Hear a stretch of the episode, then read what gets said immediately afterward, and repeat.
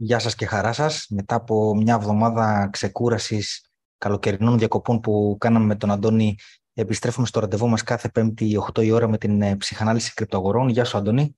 Γεια σου Γιάννη, γεια σου όλη την πορεία.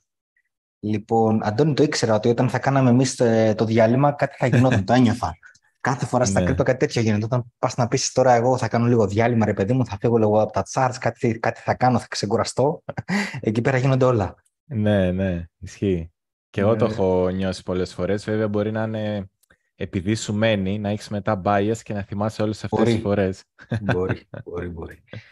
Πάντως, ε, αυτό το διάστημα μπορεί να μην κάναμε την προηγούμενη Πέμπτη την ψυχανάλυση, αλλά σας προειδεάσαμε και εγώ και ο Αντώνης με κάποια tweets που θυμάμαι. Λοιπόν, ένα από τα tweets που είχα κάνει 16 Αυγούστου πριν γίνει το dump, ήμασταν ακόμα στα 29.200, 29.300 εκείνη τη στιγμή. Γράφω first ε, gradually, then suddenly. Μετά γράφω, ε, δίνω αυτό το, το chart ε, για το total market cap και λέω είμαστε σήμερα κάτω από ό,τι ένα χρόνο πριν. Να το μεγαλώσω λίγο το, το screenshot αυτό εδώ πέρα να το βλέπετε. Ε, σε εκείνο το σημείο που ήταν το bitcoin γύρω στα 29.200 ήμασταν κάτω από ότι στο επίπεδο του Αυγούστου, μέσα Αυγούστου του 2022, του προηγούμενου έτους. Και λέω, ρε παιδιά, εδώ πέρα είμαστε κάτω και από εκείνα τα επίπεδα. Το μόνο πράγμα που έχει γίνει είναι ότι έχουν μεταφερθεί κάποια κεφάλαια από τα altcoins στο bitcoin και αυτό το πράγμα δεν είναι, δεν είναι bullish αυτό που βλέπουμε. Ε, κάθε άλλο. Ε, το πιο σημαντικό όμως, ίσω, Αντώνη, είναι ένα poll που έκανα, το οποίο το κράτησα ανοιχτό 7 μέρες, δεν με άφηνε παραπάνω. 7 μέρες με άφηνε, το οποίο ξεκίνησε και αυτό πριν την πτώση. Ε, και μίλησα, να το μεγαλώσω και αυτό, ε, για τα τρία επίπεδα ρευστότητας που λέω και ξαναλέω εγώ εδώ και ε, πολύ καιρό, που θεωρώ ότι έχουν πολύ μεγάλο ενδιαφέρον. Ε, το πρώτο είναι αυτό κάτω από τα 24.800. Το δεύτερο είναι αυτό κάτω από τα 19.500, αν θυμάμαι καλά, μεταξύ 18.200 και 19.500 κάπου εκεί. Και το τρίτο βέβαια είναι κάτω από τα lows. Για να πάμε στο τρίτο θα σημαίνει ότι θα κάνουμε καινούριο low. Και αυτό που ρωτάω στο πόλο είναι πόσα από αυτά τα επίπεδα θα πάρει η αγορά. Γιατί εκεί πέρα προφανώς είναι πολύ μεγάλα επίπεδα ρευστότητας. Είναι πάρα πολλοί οι οποίοι έχουν ανοίξει long σε, σε κάποιο από αυτά τα τρία επίπεδα και έχουν το stop loss εκεί πέρα ε, ή, το, ή το liquidation αν δεν έχουν στο plus. Ε. Λοιπόν, ε, και ρώτησα πόσα από αυτά θα πάρει η αγορά, 0, 1 ή 2, έτσι. Ε, να πω ότι τώρα πια το 0 δεν είναι έγκυρη απάντηση, γιατί σε αρκετά ανταλλακτήρια η τιμή με τον dump ε, πήγε ε, μέχρι στην Bybit, ας πούμε, πούμε εγώ, πήγε στα 24.200, επομένως το πρώτο το πήραμε, ε, mm. το έχουμε πάρει ήδη. Αλλά τότε που ξεκίνησε το πόλ, τις πρώτες μέρες που ήταν το πόλ, ήταν έγκυρη επιλογή και αυτό. Εκεί ήθελα να δω λίγο ποιος είναι ο σφιγμός, ας πούμε, τι λέει ο κόσμος, γιατί το sentiment είναι το καλύτερο indicator που υπάρχει. Δεν υπάρχει ε, κανένα άλλο indicator που είναι. Μισό λεπτάκι, είναι εδώ. Ε, το έχουμε ξανασυζητήσει, Αντωνί. Ε, καλή είναι όλοι, όλοι οι άλλοι indicators, RSI, MACD, ό,τι θέλεις να δεις, καλή είναι, αλλά το sentiment είναι άχαστο, κυριολεκτικά άχαστο. Λοιπόν, ε, να μην τα πολυλογώ, απάντησαν 521 άτομα, Εντάξει, δεν είναι και κανένα τρομερά μεγάλο δείγμα, αλλά εντάξει, ούτε και πολύ μικρό είναι. Α το πάρουμε υπόψη. Ε, το πρώτο που έχουμε να παρατηρήσω είναι ότι οι ακραίες επιλογές 0 και 3, το 3 υπενθυμίζω σημαίνει ότι θα γίνουν νέα lows, ότι θα πάει κάτω από τα 15,5, έτσι. Οι δύο λοιπόν ακραίες επιλογές αθρηστικά είναι το 1 τρίτο. Το οποίο μου έκανε εντύπωση, είναι πολύ μεγάλο. Δηλαδή, εγώ σε αυτά τα δύο ενδεχόμενα αθρηστικά δεν έδινα πάνω από 5% πιθανότητα. Ενώ αυτοί που τα απαντάνε αθρηστικά είναι το 1 τρίτο. Ε, είναι ένα πρώτο, μια πρώτη ανισορροπία mm-hmm. η οποία έχει ενδιαφέρον. Δηλαδή φαίνεται ότι το 1 τρίτο πιστεύει σε πολύ ακραία ενδεχόμενα. Ε, και ε, σκέψω ότι τι τελευταίες μέρες κάποιοι δεν είχε νόημα να πατήσουν το 0. Και, ναι, άρα, δεν είχε νόημα ναι. να πατήσουν το 0, ναι. Οπότε Φαντάξω, μπορεί να αν είχε νόημα. Ναι. Ναι, ναι, αν, αν δεν είχαμε πάρει ήδη το, το πρώτο επίπεδο, μπορεί αυτοί να συνέχισαν να, να πατάνε 0 εδώ πέρα και το, το 17 μπορεί να ήταν μεγαλύτερο ε, μου, έκανε, μου έκανε μεγάλη εντύπωση. Ε, ε, εγώ νομίζω ότι κανένα από αυτά δύο ενδεχόμενα δεν θα παίξει. Καλά, το πρώτο τώρα είμαστε σίγουροι, αλλά ούτε και το, το τρία πιστεύω ότι θα παίξει. Είναι πολύ ακραίο. Ε, πιστεύω ότι η λογική επιτάσσει κάπου στα μεσαία ενδεχόμενα, στο 1 ή στο 2 και εγώ, εγώ θα ψήφιζα 2. Ε, ότι θα πάμε εκεί κάτω από τα 19,5. Ε, αλλά εντάξει, και υπάρχουν κάποια επιχειρήματα και για το 1. Ε, εντάξει, η ψηφοφορία είναι. Ε, τα ποσοστά των δύο αυτών ενδεχομένω είναι κοντά-κοντά. Επομένως, ε, μικρή θεωρώ η διαφορά και σχετικά με το δείγμα, οπότε ας πούμε ένα τρίτο μας λέει ε, ότι θα πάρουμε το ένα μονοπλίο το οποίο πήραμε και ε, ένα άλλο τρίτο μας λέει ότι θα πάρουμε και το δεύτερο. Εσύ τι θα απαντήσεις, Αντώνη, να σου θυμίσω τα επίπεδα; Ε, εγώ νομίζω ότι απάντησα Απάντησες. ένα, ε, με τη λογική όμως ότι αφήνει ανοιχτό το ενδεχόμενο να φτάσουμε πολύ κοντά στο 2, απλά να μην το πάρουμε. Ναι, εντάξει, είσαι στο 1,5 εσύ. Ναι, δηλαδή σκέφτομαι το ένα θα το πάρουμε και θα πάμε πιο χαμηλά, να Ναι. γεμίσουμε εκείνη τη σκιά του κεριού του εβδομαδιαίου, χωρίς απαραίτητα να χρειαστεί να πάρουμε και τα, τα πιο κάτω. Ωραία, ωραία. Ε, καλώς, καλώς. Πάμε τώρα να δούμε λίγο ε, τα charts. Ε, τι- από πού να το πιάσουμε; Θέλεις, ε, θέλεις να πιάσουμε από, Ε, από, την, ε, από το μεγάλο dump, έτσι; Ναι. Ε, ε, εγώ έτσι θα πω ότι σαν... ε, καλά, ε, εν τω μεταξύ, ξέρεις, ανάλογα το ανταλλακτήριο που κοιτάς έχει μεγάλη διαφορά εδώ πέρα. Σε κάποιο, στην Ναι. Binance εδώ πέρα σε σταματάει στα 25.200, στην, ε, στην Bybit πάει 24.200. Ε, Ναι, γιατί έχει να ξέρεις, είναι κάνει- λόγω ρευστότητας, ναι, ρευστοποιήθηκαν Ναι, ναι. πολύ. Και εκείνη την ώρα, ναι, ναι. Και στο Ε, perpetual της Binance έχει πάει πιο χαμηλά από άλλα ανταλλακτήρια, γιατί ήταν τα perpetual, ήταν τα, τα contracts, ήταν ας πούμε τα... εκεί που βλέπεις την τιμή από το PERP, από δηλαδή Ναι, PERP, ναι, ε, ναι, όλα ναι. τα long short και τα λοιπά, οπότε εκεί επειδή γίνανε πολλές ρευστοποίησεις θέσεων, ε, κατέβηκε πιο απότομα. Ναι, ναι. Τέλος πάντων, εγώ απλά έχω στα μπάρι, ας πούμε, το 24.200, γιατί σταμάτησε εκεί πέρα στην Bybit. Είναι, έρχεται από εδώ, από το weekly. Είναι ένα Μμ. με- τεράστιο επίπεδο. 24.200 κάτι. Το οποίο θα μας απασχολήσει. Έχω την εντύπωση ότι τώρα βρισκόμαστε σε ένα range που το κάτω εύρος του είναι αυτό, τα 24.200 κάτι. Το πάνω είναι προς συζήτηση. Ε, νομίζω και στα 27 με 27.200 είναι, αλλά θα τα συζητήσουμε και, και μαζί. Ε, όσον αφορά τώρα την ε, εξέλιξη μετά το μεγάλο dump, καταρχήν εγώ πάντα λέω ότι ξέρεις, όταν στα κρύπτο γίνεται ένα ε, μεγάλο wick προς τα κάτω, ε, με πολύ μεγάλη πιθανότητα το επόμενο διάστημα, το οποίο μπορεί να είναι και μια-δύο εβδομάδες, δεν ξέρουμε πόσο μπορεί να είναι, ε, αυτό θα τεσταριστεί ή, θα, ε, μπο- ή, ή μπορεί να, πάμε, να πας και λίγο παρακάτω. Ε, μπορείς να πεις ότι ήταν ένα είδος τεστάρισμα εδώ πέρα. Ε, αυτό είναι ανοιχτό, μπορεί να έχουμε κι άλλο. Ε, εντάξει, και το δεύτερο που θέλω να παρατηρήσω και κάπως έτσι κινήθηκα και εγώ για κάτι ποιες μικροκινήσεις που έκανα μετά το μεγάλο dump ήταν ότι είδα, Αντώνη, αυτό από σένα το έχω πάρει, είδα ας πούμε το εύρος της Δευτέρας, εδώ πέρα, Μμ. ας πούμε ότι έβαλε τα μέγιστα και τα ελάχιστα. Ε, περίμενα ότι εδώ πέρα κάτι, κάτι ας πούμε, κάπως πρέπει να τεσταριστεί αυτό, επομένως ε, όντως πήγε και έφαγε τα χαμηλά της Δευτέρας, μετά όταν ήσουν εδώ πέρα, ε, μετά περίμενες να φάει και τα ψηλά της Δευτέρας. Ε, κάπως, έτσι- κάπως έτσι κινήθηκε. Τώρα έχει επιστρέψει στα ίδια και ψάχνουμε κατεύθυνση νομίζω. Ε, βέβαια εντάξει και, και, και τις δύο φορές που έφτασες εδώ κάτω κοντά στα 25.400 ε, ήταν ακαριαίο αυτό, δεν το προλάβαινες εκτός μόνο αν έχεις εντολή ήδη μέσα ε, για long ή για ξέρω, εγώ, spot buy, ό,τι ήθελε να κάνει ο καθένας. Ε, κατά κύριο λόγο, ας πούμε, το price action γινόταν παραπάνω από τα 25.800 και παραπάνω για να παίξεις. Τέλος πάντων, ε, για πάρε λίγο το share να μας πεις τι βλέπεις. Ε, εμένα εντύπωση πάντως μου έκανε ε, ότι είδα ε, κάτι που δεν περίμενα, να πω την αλήθεια. Είδα αρκετό θυμό που δεν το περίμενα να το δω σε αυτή τη φάση και με τόσα πολλά δείγματα ότι ε, οκ, μάλλον θα πρέπει να πάμε χαμηλότερα πριν αποφασίσουμε πού αλλού θα πάμε.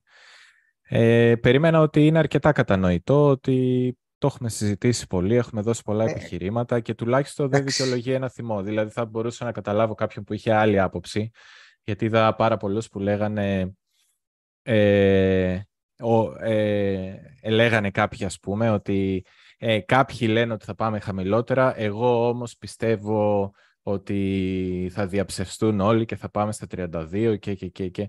και βλέπω τώρα όλοι αυτοί ότι είναι θυμωμένοι και κάνουν θυμωμένα σχόλια και δεν μπορώ να καταλάβω Ε, εντάξει, κοίταξε. ξέρεις, για ποιο λόγο ε, μπορείς Εντάξει, να εγώ πεις νομίζω απλά είναι, ότι είναι εύκολο να το ε, ναι. κατανοήσεις για ποιο λόγο. Ε, Ε, νομίζω είναι δύο αναγόρασε λόγοι. ψηλά, ίσως. Δεν Ναι, ξέρω. ε, ναι, εν μέρει ναι. Ε, Ο ένας λόγος είναι γιατί έχουν πιστεί με όλο αυτό το αφήγημα της BlackRock που μπαίνει, το ETF, ότι μπαίνουν, τρέχουν τώρα τα υποτίθεται τα institutions να αγοράσουν και ε, αγοράζουν σε οποιαδήποτε τιμή να είναι. Ε, έχουν πιστέψει σε αυτό το πράγμα και τώρα σου λέει τι έγινε. Πού είναι τα institutions, γιατί πέφτουν. Άμα ήταν και αγόραζαν τα institutions όσο όσο, ε, δεν θα έπεφτε έτσι. Σα ίσα που θα ανέβαινε. Άρα κάτι, κάτι δεν πάει καλά. Άρα κάπου πίστεψε σε κάτι λάθος. Ε, ναι. είναι, είναι θέμα ότι ε, σε κάποιο σημείο δεν μπορείς να εξηγήσεις το τι συμβαίνει, νομίζω, για αυτούς. Και το δεύτερο είναι, το είπα και την προηγούμενη φορά, είναι, είναι λίγο μια ψυχολογική καταπώνηση. Είναι πάρα πολλοί αυτοί που έχουν ε, μέσον όρο λίγο πάνω από τις 30.000. Άλλος μπορεί να έχει 30.000, άλλος μπορεί να έχει 32, άλλος μπορεί να έχει 35 από τον προηγούμενο κύκλο ή άτομα που κάναν DCE. Ε, και αυτοί περιμέναν πολύ καιρό ας πούμε, να βρεθούν στα πράσινα. Τώρα που βρεθήκαν για λίγο στα πράσινα ή τέλος πάντων ένας που είχε 35, δεν βρέθηκε στα πράσινα, αλλά είδε την τιμή τέλος πάντων να πλησιάζει στο επίπεδό του και λέει: Άντε, mm. άντε σε, σε λίγο ε, θα είμαι κι εγώ πράσινος. Μετά από 1,5 χρόνο, ξέρω εγώ πόσο αναμονής. Ε, τώρα σου λέει: Όχι, πάμε πάλι κάτω. Θα περιμένω κι άλλους μήνες. Αυτό το ε, ψυχολογικά τον χαλάει. Ναι, Νομίζω και, ότι δύο παράγοντες. Και, και σκέψου πόσο δύσκολο είναι εκείνη τη στιγμή. Πες ότι έχεις μέσο όρο 30. Πιστεύω ότι πολλοί έχουν μέσο όρο 30, να πω την αλήθεια. Ε, γιατί αν θυμάσαι αγόρασαν ε, πάρα πολύ από τα 50 μέχρι τα 33. Ε, ναι. άντε πες ότι ρίξαν το μέσο όρο από αυτά που αγόρασαν στα 50, το ρίξαν όταν αγόρασαν και στα 20, ξέρω εγώ, και στα 15-16 που μπορεί κάποιος να αγόρασε. Ο μέσος όρος είναι κάπου και στα 30. Ε, σκέψου πόσο δύσκολο είναι όταν βρέθηκαν για μερικές μέρες, ώρες στα πράσινα, εκεί πέρα να πιστούν ότι πρέπει να βγω. Ε, είναι, εγώ πιστεύω είναι σχεδόν αδύνατο. Δηλαδή θέλει πάρα πολύ δυνατή πεποίθηση και ψυχολογία. Το πιο πιθανό είναι εκείνη την ώρα να νιώσανε έλα, έλα, γυρίζει. Έλα, έλα, γυρίζει. Ήταν, αυτό ήταν. Γυρίζει, γυρίζει. Είναι πολύ δύσκολο εκείνη τη στιγμή να πεις ο μέσος όρος μου είναι αυτός. Ε, λες να τη φάμε. Δείχνουν περίεργα τα πράγματα. Κάτσε να βγάλω κάποια χρήματα, μπας και, και μετά να αγοράσουμε να ρίξω το μεσόωρο, να αγοράσω λίγο πιο χαμηλά, να ρίξω το μεσόωρο. Ε, μη σου πω ότι μπορεί να τους πιάνει συναισθηματικά και ο φόβος ότι παίζει τώρα μόλις είμαι στο break even, εγώ να βγω και αυτό να φύγει πάνω και να χαλάσω και το μέσο όρο μου και να χαλαστώ ακόμη περισσότερο. Γιατί έφαγα όλη την πτώση προς τα πάνω, μην χάσω και όλη την άνοδο. Ε, νομίζω είναι πολύ δύσκολο το ψυχολογικό παιχνίδι όταν νιώθεις ότι κυνηγάς την αγορά. Ε, και όλα τα άλλα μετά είναι να σου χρυσώσει το χάπι, ότι εγώ δεν κυνηγάω, εγώ απλά περιμένω και έτσι. Και αυτό φάνηκε ας πούμε στην πτώση ε, όταν είδα, είχα, είχαμε πει και όλας ότι ε, από εδώ και πέρα θα περιμένουμε όλος τυχαίως, με το που ξεκινήσουν οι πτώσεις, θα περιμένουμε όλος τυχαίως να βγαίνουν αρνητικά νέα που θα εξηγούν γιατί έγινε η πτώση. Ναι, ναι. Και μόλις έγινε η πτώση, άρχισε μια, ένας διάλογος, όχι πούλησε ο Elon Musk, κάτι BTC που είχε η Tesla, ε, και μετά η σταμάτησε... SpaceX, ναι, υποτίθεται. Α, η SpaceX. Ε, πούλησε κάτι BTC και πανικοβλήθηκαν όλοι και μετά όμως η πτώση σταμάτησε γιατί δεν θυμάμαι μια άλλη βλακεία είπανε γιατί κάτι βγήκε ένα καλό νέο και σταμάτησε η πτώση και βλέπεις ότι υπάρχει όλο αυτό το προσπαθούν να το εκλογικέψουν ας πούμε υπερβολικά πολύ δεν χρειάζεται τόσο μεγάλη εκλογήκευση να ψάχνεις να βρεις ότι α, ε, πέσαμε για αυτό το συγκεκριμένο νέο και τώρα σταματήσαμε για το άλλο νέο. Ε, δεν μπορείς να βγάλεις έτσι άκρη. Ε, πρέπει να μπορείς να το δεις λίγο πιο ψυχρά και να προσπαθήσεις να καταλάβεις πώς ήταν τοποθετημένη η αγορά ε, και πώς, ε, αν υπήρχε καύσιμο ή δεν υπήρχε, να πάμε κάθε φορά, είτε πιο πάνω είτε πιο κάτω, να δεις αν υπάρχει καύσιμο, αν υπάρχει ενδιαφέρον πώς είναι τοποθετημένοι οι παίκτες, ε, προς τα πώς, ποια κατεύθυνση υπάρχει το μεγαλύτερο κέρδος για ε, αυτούς που δεν θα κάνουν το λάθος. Γιατί ουσιαστικά, ε, όπως έχουμε ξαναπεί, είναι ποιος θα κάνει τα λιγότερα λάθη. Ε, άρα, από ποια πλευρά τώρα είναι τα λιγότερα λάθη. Και εγώ όσο βλέπω ότι υπάρχει αυτός, αυτή η εκλογήκευση ε, της πτώσης, πιστεύω ενισχύεται το σκεπτικό μου ότι θα πάμε πιο κάτω.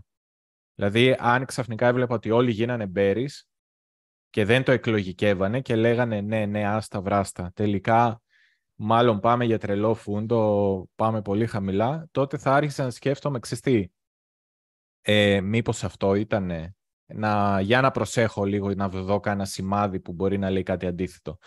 Ε, αλλά όσο βλέπω ότι υπάρχει μια εκλογήκευση, όχι, πέσαμε γιατί η SpaceX πούλησε. Ε, όχι, έπρεπε απλά, το άκουσα και αυτό, Ε, έπρεπε απλά, λέει, να καθαρίσει το open interest, δηλαδή το πόσα χρήματα υπάρχουν συνολικά σε short και long. Ε, λογκάρανε πολύ, ε, βάλαμε πολύ leverage, έπρεπε να τους καθαρίσουμε αυτούς για να πάμε πιο πάνω. Μα όποιος πραγματικά ξέρει τι συμβαίνει στις αγορές ή είναι καιρό τέλος πάντων και έχει προσέξει, έχει παρατηρήσει, θα δει ότι ε, το open interest, το ότι είναι ανοιχτά πολλά short και long με leverage, είναι αυτό που δημιουργεί το bull market. Δηλαδή θες να έχεις open interest. Και για να θυμίσω ε, ε, ένα επιχείρημα, ένα παράδειγμα παρόμοιο με αυτό το open interest, όταν κάναμε αυτό το κερί αυτή τη βδομάδα εδώ, 29 Νοεμβρίου, τη βδομάδα 29 Νοεμβρίου, του 21, όταν κάναμε αυτό το μεγάλο κερί που πήγαμε από τα 60 ε, κοντά στα 40, ε, πάρα πολύ μεγάλοι λογαριασμοί στο Twitter. Ε, αν θυμάμαι καλά, ένας ήταν ε, ο, ένας που τον έχω σε εκτίμηση γενικά, πιτσιρικάς, Will Clemente. Ε, ναι, ναι. Έλεγε ρε παιδί μου ότι έπρεπε να καθαρίσει το open interest. Ξέρεις, υπήρχε από, από σοβαρά άτομα, γι' αυτό αναφέρω τον Will, γιατί θεωρώ ότι είναι αξιόλογο παιδί ε, από σοβαρά accounts με μεγάλο follow, που γενικά είναι ας πούμε και ok σε, αυτό, ε, σε, αυτά που πιστεύουν και λένε. Αυτό τότε ήταν λίγο περισσότερο μάξι από ό,τι είναι τώρα. Τώρα ψιλοκατάλαβε τη φάση και το έχει γυρίσει και το λέει και ο ίδιος, ότι παλιά μου να λέει λίγο περισσότερο μάξι. Ε, λέγανε έπρεπε να καθαρίσει το open interest για να φύγουμε πιο ψηλά, γιατί υπήρχε πάρα πολύ leverage στο σύστημα μέσα. Ε, πολύ, πολύ, πάρα πολύ μόχλευση. Ε, και μετά είδαμε τι έγινε. δεν, δεν ισχύει αυτό το σκεπτικό. Θες open interest, θες να μπαίνουν λεφτά και να ρισκάρουν σε long και short για να έχεις... Ε, αυτό σημαίνει risk on, ότι μπαίνουν άτομα και ρισκάρουν. Άρα το open interest θα κάνει, θα πέσει, θα ανέβει. Risk off είναι clear, πέφτει το open interest. Και λογικά να το δεις, δηλαδή δεν έχει νόημα. Ε, οπότε μέχρι να δω εγώ έτσι λίγο συναισθηματικό capitulation, ε, ε, δε, είμαι ακόμα σκεπτικός και σε αυτό που είπες ε, ότι εδώ στη μέρα, ας πούμε, ότι ε, ε, κατεβήκαμε ok, γεμίσαμε λίγο αυτά τα, τις σκιές από τη μεγάλη πτώση. Ε, γενικά για να, να πω ας πούμε, ότι είδαμε κάποιο είδους bottoming, θέλω να δω έτσι πιο πολύ καιρό και κάποια φανερά, κάποιες φανερές αποκλήσεις. Δηλαδή, να δούμε κάνα κλείσιμο ημέρας κάτω από εδώ, κάτω από αυτά τα χαμηλά. Να δούμε κάνα κλείσιμο ημέρας κάτω από εδώ και μετά να δούμε ένα κλείσιμο ημέρας από πάνω. Ε, κάτι τέτοιο και να είναι ας πούμε και κάνα engulfing, δηλαδή να αγκαλιάζει και πολλές πτώσεις. Να έχεις ας πούμε κάτι, κάτι τέτοιο. Έτσι. Λέω εγώ τώρα. Θα ήταν για μένα πιο στο περίπου τώρα, αλλά ok, okay, το πιάνετε το νόημα. Εξυπνήστε. Ε, να έχεις κάτι τέτοιο. Το ξέρεις. Ότι πιστεύω, το, το πιστεύω. Ναι. Όσοι μας παρακολουθούν καιρό ε, έχουν κάνει έξυπνη επιλογή, οπότε είναι έξυπνη. Σωστό, Θα, θα μπορούσαν να βλέπουν Moon Boys που να τους λένε Up Only. Plan B. Ναι. ε, οπότε θα, θα ήθελα να δω κάτι τέτοιο είναι η αλήθεια. Ε, και μιας που το ανέφερες πριν, τα πιάσουμε με τη σειρά τα time frames αυτό που είπες μια τιμή κλειδί ε, κάπου εκεί 27-200 και εγώ προς τα εκεί είναι η αλήθεια ότι πάει το μυαλό μου για το επόμενο short ας πούμε. Ε, γενικά θεωρώ ότι αυτό το μεγάλο σπάσιμο, τώρα ε, όπως είπα και στο, στο Twitter, κάναμε ένα πάρα πολύ μεγάλο consolidation εδώ. Αυτό είναι πολλές μέρες. Άντε να μην βάλουμε το αρχικό κερί. Ε, είναι 55 μέρες. Είναι σχεδόν δύο μήνες. Δηλαδή κάναμε δύο μήνες πλάγια κίνηση. Γιατί, για να το λήξουμε μέσα σε μια εβδομάδα; Ε, λίγο δεν μου κολλάει με ένα σας σκεπτικό. Ε, νομίζω ότι πρέπει να δούμε περισσότερο price action, περισσότερη κίνηση εδώ ή χαμηλότερα, πριν φύγουμε ψηλότερα. άρα με αυτό το σκεπτικό λέω ότι οποιοδήποτε bounce από εδώ και πέρα, όπως είχα πει και σε ένα live ε, προηγουμένως, ότι αν τυχόν φεύγαμε ε, κάτω από τις περιοχές που ήταν, ε, λέγαμε ότι εδώ ας πούμε, τα 29, μισό, 29, 200 ήταν ωραία περιοχή. Αν η αγορά ήταν όντως bullish, για να αποδείξει η αγορά ότι είναι πολύ bullish, θα έπρεπε να σταματήσει εδώ. Δεν σταμάτησε και είχαμε πει ότι πολλοί πιστεύαν εδώ τα 28. Ε, εγώ έλεγα από καιρό ότι αν χαθούν τα 29-200 δεν με πολύ ενδιαφέρον τα 28. Ε, ναι, ε, ε, το σχολιάσουμε λίγο αυτό. Μου έκανε εντύπωση ότι έφυγε εκεί πέρα έτσι. Ε, θα περίμενα να, να κάνει κάποιο bounce εκεί πέρα, να σταθεί λίγο στο. Ναι. Ε, κοίτα, και εγώ το παρακολουθούσα μήπως υπάρξει κάποιο bounce, αλλά γενικότερα ε, το, το bullish structure, η bullish δομή θα ήταν, για μένα έβγαινε από το, από το εβδομαδιαίο. Έβγαινε από το εβδομαδιαίο, γιατί στο εβδομαδιαίο έχω ε, είχαμε πει εδώ ότι... Ε, πού είναι, πού είναι. Είχαμε πει ότι ουσιαστικά ήμασταν για πολύ καιρό μέσα σε αυτό το εύρος.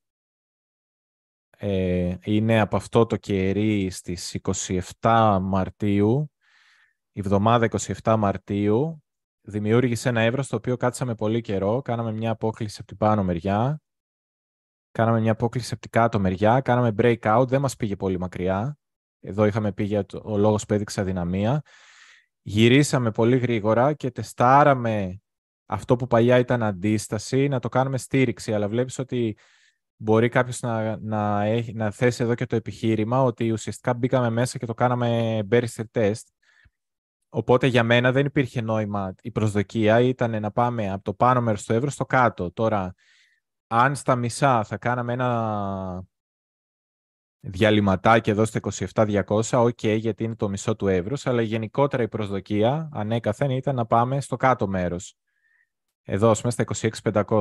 Εδώ τώρα βλέπουμε ότι είμαστε κάτω από τα 26.500, δηλαδή... Αντώνη, να έχουμε... παίζει, ναι. παίζει, παίζει, να μην έκανε τώρα καθόλου στάση στα 28, επειδή είχε κάνει αρκετό price action στην προηγούμενη πτώση, από τα, από τα μέσα Απριλίου που έπεσε μέχρι μέσα Ιουνίου, εκεί ναι. έκανε ε, sideways πτώση, ας το πούμε έτσι. Ε, λίγο, ναι. λίγο. Ε, επειδή, μπορεί και αυτό, ναι. επειδή το είχε γεμίσει σαν άξον εκεί πέρα, γι' αυτό τώρα δεν χρειάστηκε να το ξαναγεμίσει. Ε, υπάρχει αυτή η λογική; Ναι, ε, στέκει αυτή η λογική, γιατί αν δεις, ε, αν δεις λίγο πονηρά, εδώ, ας πούμε, μετά, είχαμε μια μεγάλη πτώση, ωραία. Μετά από αυτή την πτώση, είχαμε κάποιο είδους consolidation που φαίνεται από αυτό το εβδομαδίο κερί, 15 Μαΐου. Και εδώ μπορείς να κάνεις το ίδιο επιχείρημα, ότι κάναμε μία, δύο, τρεις, τέσσερις εβδομάδες με μία απόκληση από πάνω, μία απόκληση από κάτω. Αν πας και στη μέρα ψηλοφαίνεται λίγο καλύτερα. Ε, ανάκτηση, ανάκτηση στο εύρος και τεστ στην ανάκτηση, δηλαδή ανακτήσαμε και το κάναμε και support πριν φύγουμε πάνω και μετά εκτόξευση. Και εδώ είναι ένα ωραίο παράδειγμα σε ένα μικρό εύρος που έχεις απόκληση από πάνω, απόκληση από κάτω. Ξέρεις ότι από την πάνω μεριά δεν μπορείς να έχεις δύο αποκλήσεις και α, ε, από την απόκληση από πάνω ξέρεις ότι θα ξαναμπώ, θα πάω στην πάνω μεριά. Αν σπάσει και η πάνω μεριά, οπότε είναι ένα ωραίο long εδώ, στα 26.300, 26.500, ήταν ωραίο το long. Ε, έλεγες ρε παιδί μου ότι ε, αν ξαναβγούμε από αυτό το εύρος, δεν μπορούμε να κάνουμε δεύτερη απόκληση. Και είναι αυτό που λέω πολλές φορές: πρέπει να φύγουμε γρήγορα και μακριά. Αυτό ακριβώς έγινε. Εδώ έφυγες πολύ γρήγορα και πάρα πολύ μακριά. Μέσα σε δύο μέρες δηλαδή έκανες ε, μία κίνηση 15% κοντά. Δεν μου λες αυτό το κερί που έδειχνες πριν εκεί στα 26.300 κάπου εκεί που είναι 26. Ναι.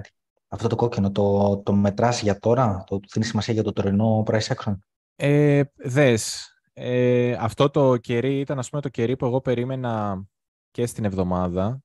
Ε, γι' αυτό έλεγα ότι θα πάμε. Άμα δεις είναι η πάνω μεριά από το πράσινο το εβδομαδιαίο που υπάρχει εδώ. Ε, περίμενα ότι κάπου εδώ θα σταματήσουμε, έστω προσωρινά, είτε στην ημέρα να πηγαίναμε δηλαδή σε αυτό το συγκεκριμένο κερί, ε, είτε στη βδομάδα ουσιαστικά να πηγαίναμε λίγο πιο χαμηλά αλλά περίπου η ίδια περιοχή είναι. Να πηγαίναμε δηλαδή ε, σε αυτό το πράσινο κερί. Ε, μπορεί κάποιος να πει ακόμα και ότι θα έπαιρνε το, το κερί πριν από την άνοδο. Ε, πάλι δεν απέχει η λογική. Το μέσο αυτού του κεριού είναι σε αυτή την πράσινη περιοχή που είναι και το daily. Οπότε περίμενα να σταματήσει κάπου εκεί η Τώρα είμαστε από κάτω και λίγο πιο χαμηλά. Το έχουμε κάνει και αντίσταση. Δεν είναι ιδιαίτερα ωραίο αυτό το σημάδι. Ε, πάντως για να... Εντάξει, κάναμε μια παρένθεση λίγο στο weekly για ποιο λόγο δεν πολύ πίστευα τα 28 ούτως ή άλλως και έλεγα τα 29-200 έπρεπε να κρατήσουν οπωσδήποτε. Να εδώ βγαίνω στο weekly. Τα οποία τα κάναμε και αντίσταση και φύγαμε κάτω. Το εύρος ήταν αυτό. Ε, 26,5 με 29,200, γι' αυτό έπρεπε να κρατήσουν άλλος ένας λόγος. Τώρα είμαστε από την κάτω μεριά. Ε, αν υπάρξει κάποιο bounce, βλέπεις κιόλας ότι επίμονα τα 26,5 τα έχουμε σαν αντίσταση. Ε, εγώ να πω την αλήθεια, πιστεύω ότι μετά από μεγάλο volatility, μετά από μεγάλη μεταβλητότητα, εδώ λίγο η αγορά θα προσπαθήσει να βρει πατήματα, γιατί σκέψω όλοι αυτοί τώρα που ρευστοποιήθηκαν ή κλείσαν οι θέσεις τους, ε, κάποιοι με το πρώτο bounce θα κοιτάξουν να μπουν. Οπότε έχει μια ευκαιρία η αγορά να εγκλωβίσει κάποιους που βγήκανε βεβαια, ε, βεβαιασμένα, δεν θέλαν να βγουν, τους έβγαλε η αγορά από θέσεις. Αυτοί μπορεί τώρα να κοιτάξουν να ξαναμπούν ε, οπότε ε, ε, αυτοί που αγόρασαν, αυτοί που πιάσανε την πτώση, είχαν εντολές, θα θέλουν να πουλήσουν το bounce, δεν πουλάνε αυτοί άμα δεν γίνουν invalidated, αν δεν πέσουμε πιο κάτω. Οπότε έχεις άτομα που δεν θέλουν να πουλήσουν, έχεις άτομα που πουλήσαν μεταβίες και ψάχνουν να ξαναμπούν, θα μπορούσε να υπάρξει ένα bounce. Ε, και αυτό, αν έπρεπε να σκεφτούμε πού περίπου θα ήταν, ε, θέλω να κοιτάξω εγώ όλη την εικόνα, το τι κάναμε μέχρι τώρα. Ε, και παρατηρούμε μία περιοχή από το, μετά τα 19 που ξεκίνησε η άνοδος πρώτη φορά σταμάτησε περίπου σε αυτό το κερί, ε, 18 Μαρτίου. Ε, θα μπορούσε κάποιος, βλέπεις και το price action, δηλαδή ήμασταν από πάνω, μετά ήμασταν από κάτω και με το που έγινε η ανάκτηση φύγαμε. Θα μπορούσε κάποιος ε, να πάρει ας πούμε, και λίγο πιο χαμηλά, 26.800. Εγώ όμως θα έλεγα 27 με 27.400 ότι θα ήταν μια ωραία περιοχή για μένα να ψάξει κάποιος για, για short. Ε, και μ' αρέσει γιατί βλέπεις ότι είναι καλή περιοχή ε, αντιστροφής σε support resistance. Δηλαδή, εδώ είναι support, σε αυτή την περιοχή ήταν στήριξη, σε αυτή την περιοχή ήταν αντίσταση. Ε, εδώ, δεν, ε, ε, εδώ το αγνόησες, εδώ το αγνόησες, την επόμενη φορά που θα το βρούμε δεν το αγνοήσεις. Και έχω παρατηρήσει ότι μετά το crash της FTX, ε, άλλαξαν κάποια πράγματα στην αγορά ή εμφανίστηκαν κάποια πράγματα. Αυτό τώρα που σας λέω είναι λίγο αλφα, να ξέρετε. Ε, γιατί είναι μια παρατήρηση που δεν την, ε, άμα δεν την έχεις κάνει, είναι σχετικά καινούργια. Είναι από την FTX και μετά αυτή η παρατήρηση. Όταν έχεις μια ξεκάθαρη δυνατή στήριξη αντίσταση, μια δυνατή στήριξη αντίσταση είναι κάτι που έχει δοκιμαστεί πολλές φορές και από τις δύο πλευρές και βλέπεις ότι η αγορά το τηρεί. Ε, όταν βλέπεις ότι ξαφνικά έχεις δύο κινήσεις που, που την αγνοούν αυτή τη στήριξη αντίσταση, που έχεις ωραίο ιστορικό, ότι δουλεύει, και έχεις δύο κινήσεις αντίθετες που την αγνοούν, η τρίτη κίνηση θα τη σεβαστεί απόλυτα. Ε, το έχω παρατηρήσει αρκετές φορές για να πιστεύω ότι ε, έχω αρκετά μεγάλη πεποίθηση γι' αυτό. Ε, το έχω παρατηρήσει αρκετές φορές, ελπίζω να μην διαψευστώ, αλλά ε, εγώ προσωπικά έχω αρκετά μεγάλη πεποίθηση ότι το επόμενο short είναι κάπου εδώ μέσα σε αυτή την περιοχή. Ωραία και θα στο ρώταγα. Επίσης υπάρχει ε, και ο ε, εβδομαδιαίος ε, ο 200 MA, αν θυμάμαι καλά, ο οποίος θεωρείται από πολλούς ότι είναι ο δείκτης του αν είμαστε ε, σε bull ε, ή σε bear ε, και πρέπει να είναι τώρα κάπου εκεί 27-200. Αν πάρεις το 200. Ε, 200. Νο, νομίζω, αν δεν κάνω Moving average στο daily. Ε, στο, στο, κοντά weekly, είναι στο, και αυτό. στο, στο weekly νομίζω. Ε, και αυτός εδώ είναι. Ναι, εκεί, εκεί, εκεί 27, πόσο βγαίνει; Είναι αυτή τη στιγμή 27 μισό. 27 μισό, εντάξει. Ναι.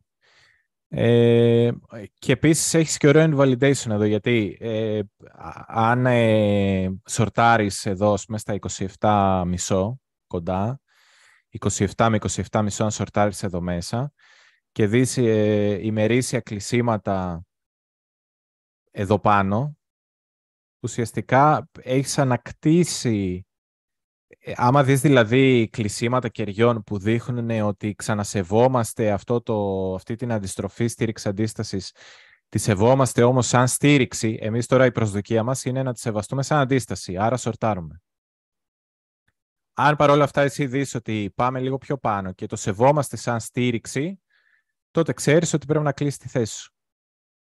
Κλείνεις τη θέση σου και μη σου Ωραία. πω ότι κάνεις και flip για, για πιο ψηλά, τουλάχιστον ε, μέχρι εκεί που ξεκίνησε η πτώση, το επίπεδο, το break, breakdown, εκεί που ξεκίνησε η πτώση, ας πούμε, που είναι 29.400. Γενικά, εγώ θα έλεγα ε, ότι αφού κατάπιαμε όλη την άνοδο του ETF, εδώ και πάρα πολύ καιρό λέμε ότι ήταν ό,τι πιο bullish νέο υπήρχε από το Νοέμβριο, δεν ξέρω πότε να πω. Νομίζω από το bottom και μετά, από τα 15 μισό και μετά, είναι το πιο bullish νέο που υπάρχει. Το, Είναι- ET, το είναι το- spot ETF. Το πιο bullish νέο που υπάρχει μετά τον bull run, ας πούμε. Εντάξει, είναι εδώ και Μπορεί, δύο ναι. χρόνια, ας Μετά ίσως από όλο το bull run είναι ό,τι πιο σημαντικό έχουμε ακούσει. Οπότε, σε καμία περίπτωση εγώ δεν ήθελα για να είμαι bullish, ας πούμε, ε, άμα κάποιος έχει το bullish argument, τη- το bullish επιχείρημα, ας πούμε, δεν θα έπρεπε το πιο bullish νέο μετά το bull market να μας δώσει κάποια κέρδη και τώρα να τα πάρουμε πίσω. Δεν είναι αυτή, αυτή η τραμπάλα, ας πούμε, να κάνουμε κάτι τέτοιο, δεν είναι πολύ... Δεν βγάζει τόσο πολύ νόημα όσο βγάζουν άλλα πράγματα. Ναι. Τώρα, Ε, άμα θέλει κάποιος, ναι. μπορεί να ψάχνει να βρει, ρε παιδί μου, να πει εκ των υστέρων, να πει «Α, τελικά ήταν ένα μεγαλύτερο εύρος και γι' αυτό σταματήσαμε δύο φορές». Ε, ξέρω εγώ, ήταν τελικά από τα 25 μέχρι τα 31 ένα εύρος και γι' αυτό πήγαμε από την πάνω, από την κάτω. Δε... Οκ, δεν, ε, δεν είμαι πολύ φαν ε, τέτοιου είδους ε, ε, σκεπτικών. Ε, νομίζω ότι για μένα είναι πιο, για μένα είναι πιο ισχυρό ότι δώσαμε πίσω όλα τα κέρδη του ETF που είναι ότι πιο bullish έχει γίνει το τελευταίο καιρό. Οπο- Επομένως πρέπει να δω κάτι πιο solid, πιο στερεό για να, για να πω, ξέρεις τι, ότι αυτό ήταν τελείως η πτώση. Ε, ναι, συμφωνούμε. Κοίταξε τώρα μ, επί του πρακτέου. ε, ε, τα, εντάξει, αν πάει εκεί πέρα που λες ε, 27 με 27 κάτι, ας πούμε, ε, νομίζω θα ανοίξει short όλος ο ντουνιάς. Ε, το ερώτημα είναι, εντάξει, επειδή είμαστε και, και λίγο DGen, ας πούμε, τι κάνουμε μέχρι εκεί, ε, κάνουμε scalp long για να φτάσει εκεί, από εδώ; είναι Ε, επικίνδυνο. δες, εγώ το σκέφτηκα πριν από δύο μέρες ότι ήταν η ευκαιρία να κάνουμε αυτή την κίνηση. Αυτή, αυτή την κάναμε τώρα. τώρα ψάχνουμε την επόμενη. Ε, ναι, εγώ ε, σκεφτόμουν ότι αυτή η κίνηση που σταμάτησε στα 26.800 σκεφτόμουν ότι θα πήγαινε 27.200 περίπου. Αλλά δεν πήγε. Μμμ. Ε, Δεν πήγε. Οπότε τώρα είμαι λίγο πιο απρόθυμος να πάρω long πάνω στο long. Κατάλαβες, να ξαναπάρω long στην ίδια περιοχή. Ε, τώρα θα ήθελα να δω κάτι πιο άγριο. Ε, Θέλ- Θα θέλεις να, δεις, να πέσει πιο κάτω. ναι. εμείς. Ναι, να δω κάτι πιο άγριο. Ε, γενικά, εγώ πιστεύω ότι ε, έκανα μία υπόθεση πριν γίνει, πριν γίνει αυτή η άνοδος. Ε, ξεχάστε, ας πούμε, για λίγο αυτή την άνοδο, σαν να είμαστε, σαν να είμαστε εδώ. Ε, είδα ότι μετά την πτώση ήμασταν εγκλωβισμένοι σε ένα πολύ στενό εύρος, ρε παιδί μου, αυτό εδώ, πάνω κάτω. Και για μένα δεν έβγαζε πολύ νόημα ε, να είναι αυτό το εύρος μας. Και λέω, μας δουλεύει η αγορά. Αυτό εδώ το price action, αυ- αυτά εδώ τα κεράκια που βλέπουμε εδώ μέσα, είναι το μέσο του εύρους του πραγματικού.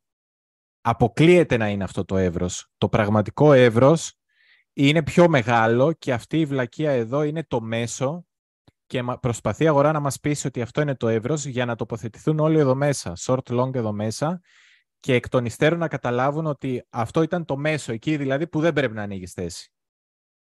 Ε, και ναι. λέω, ωραία, αν είναι το μέσο, ποιες είναι οι άκρες; Ε, λέω τι στοιχεία έχουμε; Έχουμε ε, στο δίωρο, στο μονόωρο, δεν έχει σημασία. Αρκετά, ε, κατεβείται όμως αρκετά. Μία ώρα, δύο ώρες. Τώρα εγώ πήγα λίγο στο δύο ώρα να, να χωράει πούμε, στην οθόνη, να είναι OK στο μάτι πάνω κάτω. Ε, λέω, ε, μπήκε αυτό το χαμηλό. Ε, bounce, το πρώτο bounce ας πούμε, δηλαδή ρευστοποιήθηκαν πολύ, πήγανε να μαζέψουν τις θέσεις τους, να ξαναέχουν έκθεση γιατί τις χάσανε. Κάποιοι που ε, αγόρασαν το, το μαχαίρι. Τέλος πάντων, το πρώτο bounce ήταν εδώ, στα 27. 25-200 με 27, μάλιστα. Για να δούμε τώρα. Το τα μισά είναι στα 26%. Περίπου στην περιοχή που είναι όλο το price action. Άρα εγώ τώρα για να έπαιρνα κάποιο long και με το σκεπτικό ότι θα πάμε πάνω 27 ίσως και λίγο παραπάνω, άρα θα μπορούσε να είναι η απόκληση. Το λίγο παραπάνω, ας πούμε, αν πούμε ότι είναι μέχρι τα 27.400, ε, τώρα είναι λίγο αλχημίες αυτά, αλλά σου λέω ότι ε, προσπαθώ πολλές φορές να σκεφτώ λίγο πονηρά, ρε παιδί μου. Το πονηρά είναι αυτό που λες gut feeling. Δεν, ε, δεν βασίζεται απαραίτητα σε κάποιο συγκεκριμένο κανόνα της τεχνικής ανάλυσης. Είναι λίγο τι θα μου άρεσε εμένα σαν setup. Ε, εγώ ευελπιστώ, ε, σας είπα πώς σκέφτομαι ότι μάλλον αυτό είναι το μέσο του, του εύρους. Ε, το εύρος μάλλον είναι κάπως έτσι, 25-200 με 27 και δεν το έχουμε καταλάβει ακόμα. Ε, επομένως, ε, αφού εγώ περιμένω τα, τα short να είναι στα 27-400 που είναι πάνω από τα 20, 27 με 27-400 που είναι πάνω από το πιθανό εύρος, άρα ίσως αυτό να είναι περιοχή απόκλησης. Άμα κάνουμε μια απόκληση από πάνω, ενδεχομένως να κάνουμε και μια από κάτω. Η αποκλήση έχω δείξει σε αρκετά live ότι όλος τυχαίως είναι περίπου ίδιες σε μέγεθος από την πάνω και από την κάτω μεριά. Ψάξτε παραδείγματα πολλά που να έχουμε κάνει ένα εύρος, απόκληση από πάνω και απόκληση από κάτω. Παρατηρήστε ότι αυτές οι αποκλήσεις δεν είναι η μια, ας πούμε, κούτσικη, πολύ μικρή και άλλη τεράστια. Πάνω, κάτω, μέσα στις άκρες έχουν ίδιο μέγεθος. Άρα θα έλεγα εγώ, ας πούμε, ότι αν περιμένω απόκληση από πάνω, ίσως και από κάτω, να φάμε και αυτά τα χαμηλά, ε, κάπου, κάπου εδώ μέσα, ας πούμε, εγώ θα, θα κοιτούσα πολύ προσεκτικά για κάποιο είδους long ε, και κάπου εδώ μέσα θα κοιτούσα για κάποιο είδους short. Το εδώ μέσα είναι για long είναι 24.800 με 25.200. Το short είναι 27 με 27.400, 27.500. Ε, και για να δούμε αν ταιριάζει λίγο το σκεπτικό. Και στο, και στο ενδιάμεσο δεν θα κάνεις τίποτα. Ναι, εδώ δεν θα έκανα τίποτα. Και μπορεί απλά να χάσω μια καλή ευκαιρία για trade, αλλά δεν θέλω. Να... Το προτιμώ, θέλω να σου πω. Ε... Ναι, δεν μου φαίνεται πολύ, πολύ άσχημη ιδέα, γιατί θα πάμε ας πούμε, και σε αυτά εδώ τα, τις σκιές. Ε, day. Ε, θα πάμε περίπου σε αυτή τη σκιά. Θα πάμε περίπου στο μέσο αυτού του κεριού που εδώ ας πούμε ήταν η, αυτό που έπρεπε να λειτουργήσει στήριξη, αντίσταση, αγνοήθηκε, αγνοήθηκε, λογικά αντίσταση. Είναι και αυτό σε MA. Από την κάτω μεριά είναι περίπου από τα ψηλά ίσως μπορεί να πει κάποιος και όλη αυτή η σκιά αυτού του κεριού. Ok. Okay. Εμένα μου αρέσει λίγο σαν σκεπτικό. Έχουμε φάει και τα προηγούμενα χαμηλά. Συμφωνώ. Συμφωνώ σε αυτά που λες. Συμφωνώ στο, για το range που λες, ποιο είμαστε τώρα κτλ. Η κρίσιμη ερώτηση είναι όμως άλλη. Ε, εδώ πέρα σε αυτό το καινούργιο range που είμαστε τώρα mm. και το σκιαγράφεις καλά, θα μείνουμε πολύ. Προλαβαίνουμε, ε... προλαβαίνουμε να κάνουμε trade το range. Ε, εγώ θα έλεγα ένα trade παίζει να είναι όλο αυτό. Ε, εγώ τώρα μετά από αυτή την πτώση, να σου πω την αλήθεια, σκέφτομαι κάτι τέτοιο. Δεν ξέρω αν θα είναι ένα-δύο trade, αλλά σκέφτομαι κάτι τέτοιο. Ε, αυτό είναι Μάιος του 22. Είναι έτσι; Μάιος του 22. είναι που πήγαμε στα 25-200. Ναι, εκεί, είναι το Λούνα και μετά είναι το Third Capital, το μεγάλο κόκκινο κάτω. Α, είδες, είναι ωραίο αυτό το 25-200 που πήγαμε εδώ, είναι καλούτσικο. Ε, ναι, αυτό είναι. Ε, να σου πω την αλήθεια, ε, επειδή η αγορά έχει δείξει ότι όταν δεν πας καθόλου, έχεις κάνει μια μεγάλη σκιά και δεν πας για πολύ καιρό καθόλου να την ε, πειράξεις, ε, μάλλον θες να φύγεις πιο κάτω. Εδώ ίσως να μετράει ότι την πειράξαμε ήδη, την προηγούμενη σκιά και δεν είναι και τόσο μεγάλη πια. Αλλά γενικότερα εγώ θα ήθελα αυτή τη σκιά από τις ρευστοποιήσεις να την πειράξουμε να κάνουμε και κάνα κεράκι από κάτω και να... Κλείσιμο, όταν λες να την πειράξουμε εννοείς κλείσιμο, daily ναι, κλείσιμο, ναι, ναι, κλεισίματα, κλεισίματα εδώ μέσα σε αυτή τη σκιά, κάτω από τα 25 μισό, 25 μισό περίπου και κάτω, κλεισίματα κεριών. Και μετά μία ένδειξη δύναμης, δηλαδή να δούμε κάποιο είδους ε, απόκληση σε RSI, σε... να φαίνεται ρε παιδί μου μία, μία διαφορά. Ένα έχει βγει ήδη ένα, ένα, daily, ένα bullish div στο daily έχει βγει ήδη, έτσι, το είδες. Αυτό εδώ λες. Ναι. ναι. Ε, δεν ξέρω αν θα πληρώσει αυτό κατευθείαν, γιατί δες και εδώ είχαν βγει τρία. Ναι, ναι, εντάξει, δεν βγαίνει μέσα, ναι. Ε, ε, πιστεύω ότι θα παίξει ένα trade εδώ μέσα. Ε, απλά δεν ξέρω πόσο. Γενικότερα, εγώ παραμένω στο σκεπτικό μου ότι θα παίξουμε εδώ λίγο trade. Το επόμενο καλό short είναι αυτό. Ε, εν τω μεταξύ, πλάκα-πλάκα, τώρα που λέω για short. Νομίζω ότι έχουμε δώσει ό,τι short υπήρχε από αυτή την κορυφή και μετά, νομίζω αναβδομάδα τα έχουμε δώσει όλα. Ναι, ναι, ναι.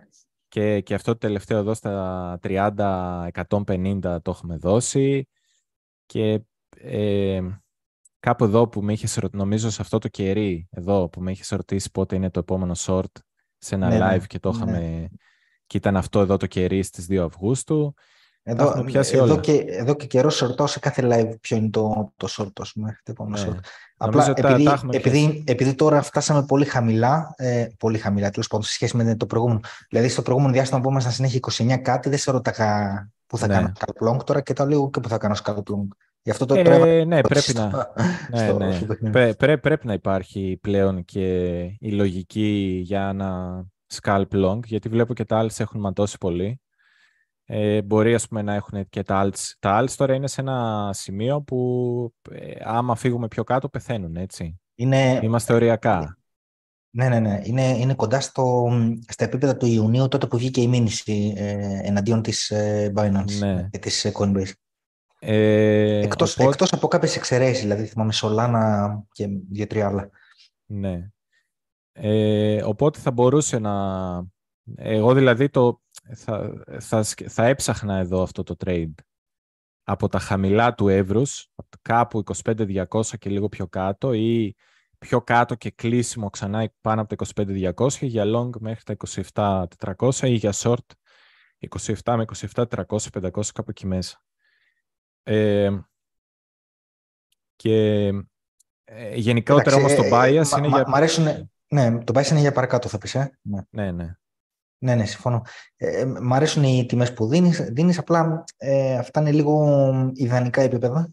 Mm. Ε, και απλά σε αυτές τις περιπτώσεις μου αρέσει ας πούμε, λίγο να απλώνω τις εντολές μου ας πούμε στο short να τις ξεκινάω από λίγο πιο κάτω, δηλαδή το ξεκίνησα από 26.800 εγώ. Ναι. Ε, και με, με μια έννοια DCA in, κατάλαβες, και να βάλω και στα 27 και στα 27.200 και 27.400 να το απλώσω το, ό,τι ποσό είχα να βάλω, να το, να το χωρίσω δια 4, ας πούμε ε, ή αντίστοιχα στο long, αντί να το περιμένω εκεί 25-200, να το μπορώ να αρχίσω να περιμένω τα 25-600, αδερφέ, και να το χτίζω προς τα κάτω.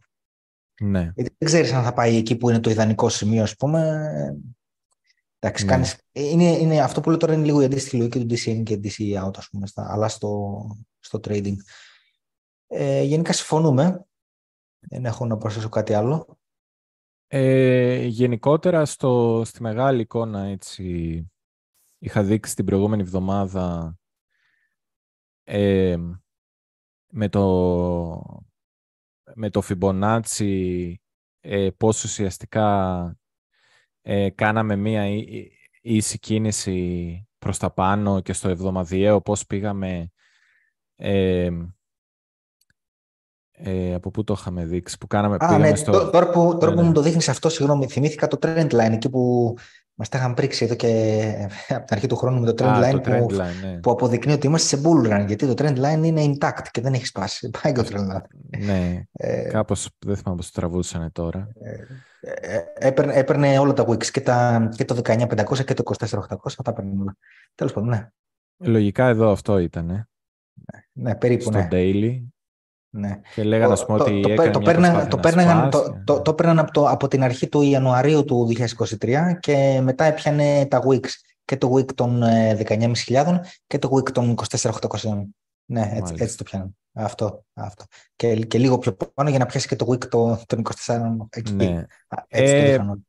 Είναι και ο Όλοι λόγος στο Twitter που... δείχναν Ναι. αυτό και αυτό είναι η απόδειξη που ότι είμαστε σε bull run. Ναι, Πάει και γι' είναι, είναι, είναι και ο λόγος που δεν μου αρέσει τα trend line, γιατί είδες τώρα για να συνοηθούμε πώς τραβούν το trend line, κάναμε Ναι. τρία διαφορετικά trend line Ναι, ναι. για να καταλήξουμε σε αυτό. Οπότε από εδώ καταλαβαίνεις ότι η λογική πάσχει. Δεν, ε, Πάσχει, ναι. ναι, δεν είναι ωραίος δείκτης τα trend line ε, και είχαμε πει κιόλας ε, έτσι σαν ε, μάθημα ότι όταν ακουμπάς το trend line πρέπει να φεύγεις και όχι να γυρνάς, πούμε, σε φάση by the dip, δηλαδή να έχεις κάτι τέτοιο όπως είχαμε εδώ από 21 Φεβρουαρίου μέχρι 10 Μαρτίου ε, και όχι να κάνεις πλάγια κίνηση μακριά από το trend line και τελικά πλάγια, πλάγια, πλάγια, πλάγια να ακουμπάς το trend line. Πριν, γίνει, πριν σπάσει το trend line, το είχαμε πει αυτό κάνα δύο εβδομάδες Αυτό το, πριν το σπάσει το... θυμάμαι, ναι, ναι. Και είχαμε Στο πει προηγούμενο live χαρακτηριστικά... ήταν. Ήταν στο προηγούμενο live, ναι. Ναι, πριν δύο εβδομάδες. Και είχαμε πει χαρακτηριστικά ότι όταν έχεις ένα trend line, γιατί το είχαμε πει για τους trend liners, ακόμα και έτσι, με αυτό το σκεπτικό, θες να πιστεύεις στο trend line, τουλάχιστον πίστευε, κα, κατάλαβε λίγο, ε, δούλεψέ το σωστά, άμα θες τόσο να είσαι με trend line. Trend line, όταν έχεις αναπήδηση από το trend line και τελικά καταλήγεις να κάνεις πλάγια κίνηση μακριά από το trend line μέχρι να το ακουμπήσεις, αυτό είναι bearish για τα trend line. Τα trend line θα έπρεπε να κάνεις ε, κίνηση, πτώση, κίνηση. Πτώση, κίνηση. Αυτό είναι, αυτό είναι ωραίο trend line. Αυτό, κίνηση, πλάγια, πλάγια, πλάγια, πλάγια, trend line, είναι bearish, είναι χάλια. Φεύγεις. Έχει πεθάνει το trend line εδώ. Δεν έχει καμία δύναμη και αξία. Ε, στο εβδομαδιαίο, έτσι για να ε, πούμε και επειδή είχα τραβήξει κάτι Fibonacci ε, στο προηγούμενο live με το πώς ας πούμε φτάσαμε στο 1x18 που ήταν εδώ οι κορυφές ε, να πάρουμε τώρα το αντίθετο στην πτώση ρε παιδί μου αν ε, στην, η επόμενη πτώση ας πούμε βάσει Fibonacci Πού πρέπει να πάει. Άρα παίρνουμε το χαμηλότερο σημείο, το Fibonacci πάντα από τα αριστερά προς τα δεξιά, γιατί είναι forward-looking indicator, δηλαδή κοιτάει το μέλλον. Ε, το βάλω και regular. Ε, πού το έχω; Βάλουμε αυτό, το golden pocket. Ε, στο, υπάρχουν κάποια επίπεδα, να σβήσω τη βαβούρα την πολύ. Ε, φύγε εσύ, φύγε εσύ, φύγε εσύ, φύγε εσύ. Παίρνεις από το bottom στο, στο top και ένα πολύ ωραίο σημείο, ας πούμε, εκεί που η αγορά πολλές φορές βρίσκει δυνατή στήριξη, είναι το golden pocket που λέμε ή όσοι παρακολουθείτε και λίγο ICT, αυτό που λέει το ε, OTE, που είναι το, ε, νομίζω είναι εδώ το 70,8. Ε, άρα αυτή η περιοχή που μας βγάζει, το, τα κίτρινα είναι το Golden Pocket, ε, μας βγάζει περίπου 20.200 με 21.800 αυτή η περιοχή, η βάση Fibonacci δηλαδή, ότι η δυνατή στήριξη της πτώσης, αν είχαμε από την τελευταία κίνηση bottom top, αν ξεκινήσει η διόρθωση, η διόρθωση ε, θα πρέπει να σταματήσει εδώ μέσα, είναι το, το πιο καλό buy, ας πούμε, πιο βάση Fibonacci είναι το πιο σωστό σημείο να σκεφτείς για να τοποθετηθείς. Το οποίο ταιριάζει και με όλα τα άλλα που έχουμε πει. Έχεις πάρα πολλά ωραία επίπεδα εδώ μέσα και κλεισίματα 13 Φεβρουαρίου πριν την πτώση που τελικά κλείσαμε από πάνω. Οπότε αυτό είναι τελευταίο χαμηλό πριν την πτώση που μας οδήγησε ψηλότερα, άρα πρέπει να το σεβαστούμε. Έχεις ε, τη σκιά της εβδομάδας 6 Μαρτίου που θα μπορούσαμε να τη γεμίσουμε. Και κάπως έτσι βγήκε εμένα η λογική μου ότι θα φάμε τα χαμηλά, το ένα που έλεγες εσύ, αυτά τα χαμηλά, ε, αλλά δεν θα φάμε τα δύο, το δύο που έλεγες στο poll σου. Κάπως έτσι, ας πούμε, εγώ ψήφισα ένα, ότι για μένα αυτή η ναι. μπλε εδώ περιοχή είναι αγορά. Ωραία. Είσαι, ε, είσαι μεν στο ένα, αλλά είσαι σχεδόν δύο. Ε, σχεδόν δύο, ναι, απλά... Είσαι 1,8 ας πούμε. Ναι. Ωραία. Ε, ok, okay. έχεις να πεις κάτι άλλο ή θες να πάμε σε ερωτήσεις; Ε, απλά ήθελα να δείξω λίγο τα, ε, τα alts, το Total 3 πλην το USDT και το USDC. Ναι, ναι. Ε, και να δείξω ότι παρατήρησα ότι αυτό το γράφημα μου μοιάζει πάρα πολύ με κάτι που έχω ξαναδεί. Δείτε το λίγο καλά. Ε, δεν ξέρω αν ε, σε άλλο στο δώσουμε έτσι να έχει περισσότερο price action. Ε, δείτε το λίγο καλά και τώρα θα γυρίσω την εικόνα. Οπ. Μοιάζει πάρα πολύ. Ε, δηλαδή έχεις αυτά, ξέρεις, ένα bounce, δύο και τώρα πάμε στη φάση του depression. Ένα, δύο και τώρα μάλλον πάμε στη φάση του depression. Για το οριστικό low. Ναι, για τα alts. Τώρα αν θα είναι νέο low, οριακά νέο low ή θα σεβαστούμε τα προηγούμενα, εγώ νομίζω πάντως ότι ε, έπεται. Έχουμε τα alts εδώ λίγο θα ματώσουν. Ε, σκέψτε τώρα αυτό, ακόμα και να σεβαστούμε τα παλιά lows, είναι 15% across the board, δηλαδή μέσος όρος ε, γενικά είναι 16% άμα κάνουμε και λίγο χαμηλότερα, μπορεί να πιάσει κάνα 20%. Οπότε αυτό τι σημαίνει, κάποια θα ματώσουν 20, κάποια 10, κάποια 15, κάποια 30, κάποια 40. Δεν ξέρεις πώς θα γίνει η κατανομή. Πάντως, συμφωνούμε. Πάντως, ε, νομίζω έχεις αρχίσει να νιώθεις ότι πλησιάζει η μέρα που θα κάνεις τοποθετήσεις ε, για, ναι, το, ναι, για τον Blue έτσι; Ναι, ναι. Είναι κάτι που προσπαθώ να ετοιμαστώ πολύ έντονα ψυχολογικά. Ε, γιατί βλέπεις, ας πούμε, ότι ε, η αγορά τώρα σου δίνει πολλούς λόγους να είσαι μπέρις, ενώ μέχρι τώρα όλοι πετούσαν στα σύννεφα. Τώρα νομίζω είναι στη φάση που θα σου δώσει πάρα πολλούς λόγους να είσαι αρκούδα, αλλά εσύ δεν θα πρέπει να είσαι αρκούδα. Και θέλει πολύ, πολύ ψυχολογία και πολλή δουλειά. Δηλαδή, εγώ τώρα σκέφτομαι ότι όταν θα πέσουμε εδώ κάτω, ε, ε, δεν πρέπει να λακίσω. Πρέπει να σκεφτώ ε, πολύ ψύχρεμα και σοβαρά ότι ε, ήρθε η ώρα και να ψάχνω στοιχεία για να δικαιολογήσω γιατί ήρθε η ώρα να κάνω τοποθετήσεις. Ε, δεν, θα, δεν χρειάζεσαι ιδιαίτερες στοιχεία. Ε, κοίταξε, έχεις το γεγονός ότι το χαλβίνι πλησιάζει. Έχεις το γεγονός ότι έχει συμβεί μια πολύ μεγάλη διόρθωση. Ε, δηλαδή, πού θα πάει.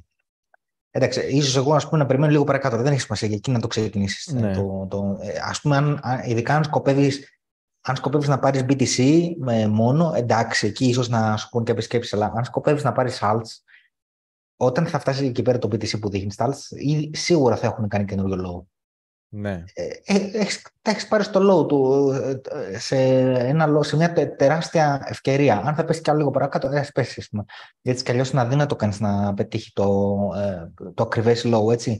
Mm. ξέρω ότι πολλοί το κυνηγάνε, κανένας δεν το πετύχει. Επομένως, δεν χρειάζεται άλλους λόγους. Αυτή η λόγη είναι αρκετή. Ακόμα και αν έρθει από εκεί πέρα κάποιο Black Sun event, το οποίο κάτι, ένα γεωπολιτικό, ένα οτιδήποτε, ας πούμε, ε, ξέρεις ότι επειδή είναι τέτοιο το χρονικό διάστημα που πλησιάζει και στο halving, ξέρεις ότι θα διορθωθεί μέσα σε δύο-τρεις εβδομάδες η αγορά θα έχει επανέλθει, όπως έγινε και με το, με το COVID. Ναι. δηλαδή, δεν, το, το risk reward ε, από ένα σημείο και έπειτα, αν συμβεί και αυτή η πτώση που περιγράφεις, ε, είναι, ε, γέρνει πάρα πολύ ζυγαριά υπέρ του reward και ναι, αυτή είναι η απάντηση που χρειάζεται. Δεν χρειάζεται άλλη. Κλείσε τα μάτια και αγόραζε. Εντάξει, δεν σου πω αγοράσει την κάθε μαλακή, αλλά τέλος πάντων υποθέτω έχεις κάνει κάποια έρευνα από νωρίς και έχεις ε, διαλέξει 5-10 κόνε τι θες να πάρεις και πάρτα εκείνη την ώρα. Δεν θέλει πολύ σκέψη. Εντάξει, άμα θέλεις, κάνει DCA. Δεν είναι ανάγκη ρε παιδί μου να πάρεις μια εντολή. Άμα φώνει, εντάξει.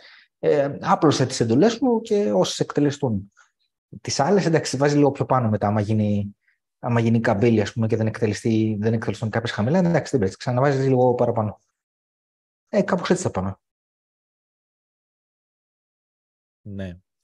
Ε, είχα, δεν ξέρω αν ισχύει ακόμα, αλλά είχα προσέξει ε, σε αυτό το διάγραμμα που έχεις εσύ με τα market cap των stablecoin, ότι είναι νομίζω η πρώτη εβδομάδα... Αυτό όμως εκεί τι έχεις, κάτι διαιρείς, με το BTC. Ανέβηκε επειδή έπεσε το BTC, καταλαβαίνεις. Α, ok. Okay. Εσύ το έχεις χωρίσει το BTC. Ε, ναι, ναι, εγώ το βλέπω απλά το άθροισμα των stablecoins. Πέφτει ακόμα. Α, ok, okay, πέφτει ακόμα. Ναι, εγώ το έχω Κα, Κάτσε να το δω. Να το δω τώρα γιατί έχω, έχω δύο εβδομάδες νομίζω να το δω. Δεν πιστεύω να αλλάξει κάτι. Μια, μια νομίζω. Ε, σε λεπτό να το βρω. Α, ναι, εγώ σε αυτό το διάγραμμα προσπαθούσα να κάνω κάτι ναι. αντίστοιχο με το ε, πώς κάνει το BTC, BTC δια ε, ναι, κατάλαβα τι, ναι, ναι, κατάλαβα πώς θα κάνεις, ναι. Ε, ε, το, λοιπόν, το Αντώνη, το βρήκα. Ναι. ναι, το, το, το βρήκα.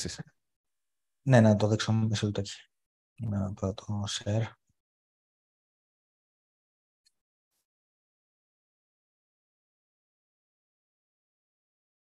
Ε, λοιπόν, αυτό είναι το αθρηστικό. Έχω εδώ πέρα USDC, USDT, DAI, BUSD. Ε, η εικόνα δεν, αν βάλω και ε, το TUSD, το καινούργιο της Binance, το FTUSD δεν αλλάζει, είναι ίδια, απλά επειδή αυτά δεν έχουν καθόλου ιστορικό, δεν μου δείχνει τους προηγούμενους μήνες. Αυτό τώρα είναι μηνιαίο. Οπότε ε, επιλέγω να βάλω τα, τα γνωστά τα παλιότερα, έτσι και λέω στο USDT είναι το μεγαλύτερο, USDC το δεύτερο. Ε, λοιπόν, για τον Αύγουστο, δεν έχει τελειώσει ακόμα Αύγουστος, έχουν φύγει 844 εκατομμύρια δολάρια. Συνεχίζει η πτώση. Ε, αν θέλεις, εντάξει, η πτώση μπορούμε να πούμε ότι δεν είναι τόσο επιθετική όσο πρώτα. Ε, εδώ πέρα έχει μια, αρχίζει να κάνει μια καμπύλη. Φαίνεται κάπου κοντά εδώ θα κάνει low. Ε, το Σεπτέμβριο, τον Οκτώβριο, δεν ξέρω, κάπου εδώ κοντά υποθέτω θα κάνει low έτσι όπως το βλέπω. Αλλά ακόμα χάνονται λεφτά από τα κρύπτος.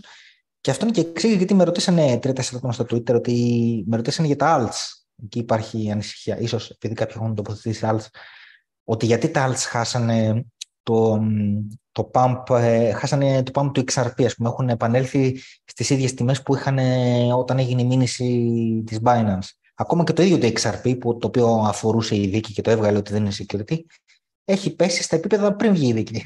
Φοβερό.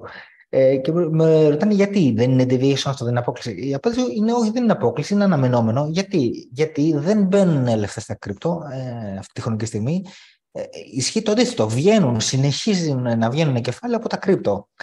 Άρα δεν μπορεί μια άνοδος, η άνοδος που έγινε τότε με την μετανοία της δίκης, δεν μπορεί να είναι διατηρήσιμη. Έγινε με ένα άνοδος, αλλά ποιοι ήταν αυτοί που αγοράζανε; Ε, είναι σε κάθε αγοραπολισία που έχει ο αγοραστής και ο πολιτής. Ο πολιτής, εντάξει, ξεφορτώθηκε ένα νόμισμα σε κάποια τιμή, υποθέτω έκανε κέρδος. Ο αγοραστής ποιος ήταν, πάλι εμείς είμαστε εμείς και εμείς αυτήν την αγορά. Δεν υπάρχει νέο αίμα αν δεν γίνει το bull run, ε, να ξεκινήσει με το halving, με όλα αυτά, να γίνει ντόρος, να παίξει στα μέσα μαζικής ενημέρωσης, ότι ξέρεις ε, το bitcoin έκανε δύο επί, ε, ε, να αρχίσει να το συζητάει ο κόσμος, να το λέω ένα στον ξάδερφό του, το φίλο του κτλ. Στόμα με στόμα να έρχονται η καινούργια φωνιά, η καινούργια κλάση που λένε, είδες που λένε η κλάση του, του 21 ή η κλάση του 17 που λένε.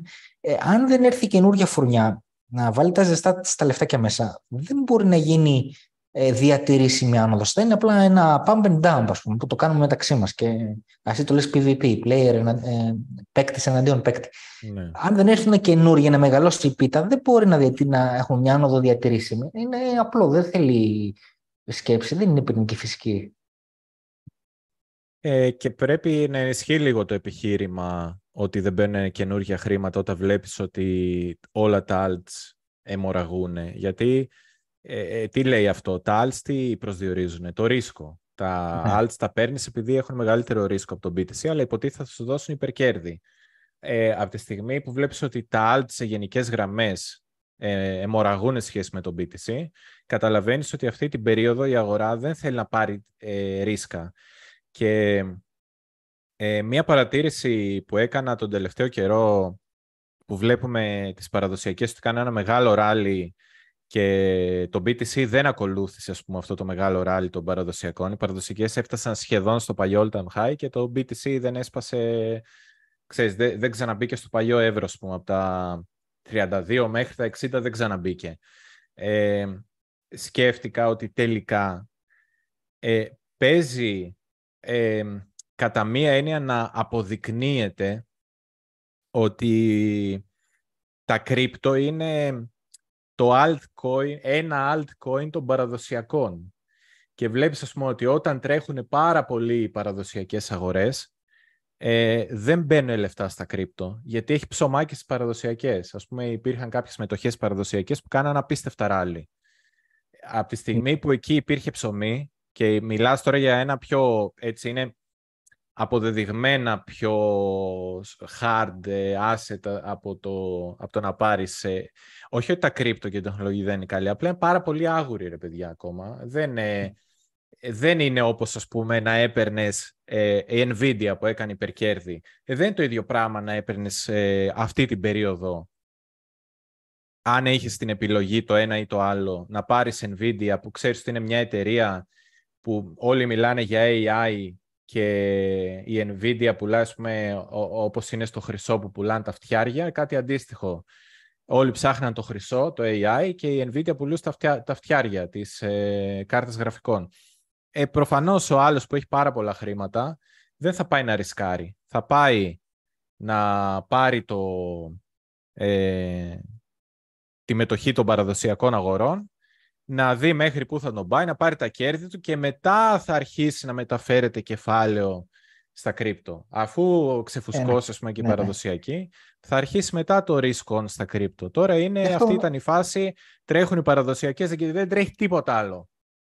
Και επειδή γενικά ναι, είμαστε σε φάση που δεν υπάρχει ε, απλωμένη ρευστότητα, γενικότερα στην οικονομία και στην αγορά, ήταν περιορισμένη η ρευστότητα, οπότε τα χρήματα, τα περιορισμένα αυτά που υπήρχαν για να μπουν σε επενδυτικά προϊόντα, όπως θέλετε πείτε, σε περιουσιακά στοιχεία επενδυτικά, μετοχές κρύπτο, προφανώς πήγανε στις μετοχές. Είναι όπως γίνεται με το BTC που βλέπεις τρέχει το BTC και δεν τρέχουν τα alts γιατί δεν υπάρχει αρκετή ρευστότητα. Άρα τρέχει το BTC που είναι μικρότερο το ρίσκο και μένουν πίσω τα alts. Ε, κάτι αντίστοιχο σκεφτείτε τώρα μεταξύ BTC yeah. Ναι. και παραδοσιακών.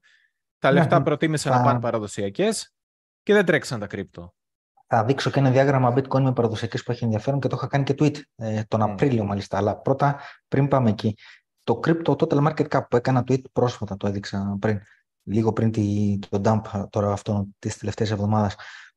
Ε, όταν το, όταν το total market cap, ας πούμε, σου δείχνει εδώ πέρα ότι είσαι σε επίπεδα κάτω από αυτά που ήσουν πέρυσι το καλοκαίρι, πέρυσι τον ίδιο καιρό, είσαι ένα χρόνο μετά και είσαι κάτω από εκεί που ήσουν το προηγούμενο καλοκαίρι.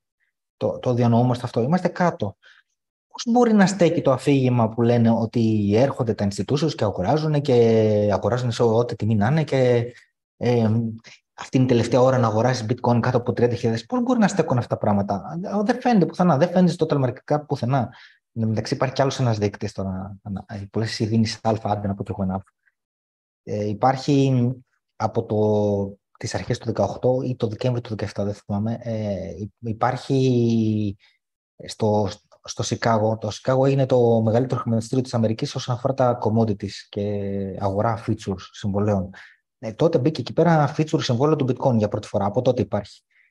Λοιπόν, υπάρχει για κάθε asset που πωλείται εκεί πέρα, ε, που πωλούνται features, βγάζει μια αναφορά κάθε Παρασκευή η Επιτροπή εκεί πέρα του, του Σικάγο. Ε, το, σαν να λέμε ο αντίστοιχος Nasdaq, έτσι τώρα δεν θα πώς λέγεται, Λοιπόν, βγάζει κάθε Παρασκευή απόγευμα μία αναφορά που λέει ποιες είναι οι θέσεις ε, διαφόρων ειδών επενδυτών στο συγκεκριμένο asset.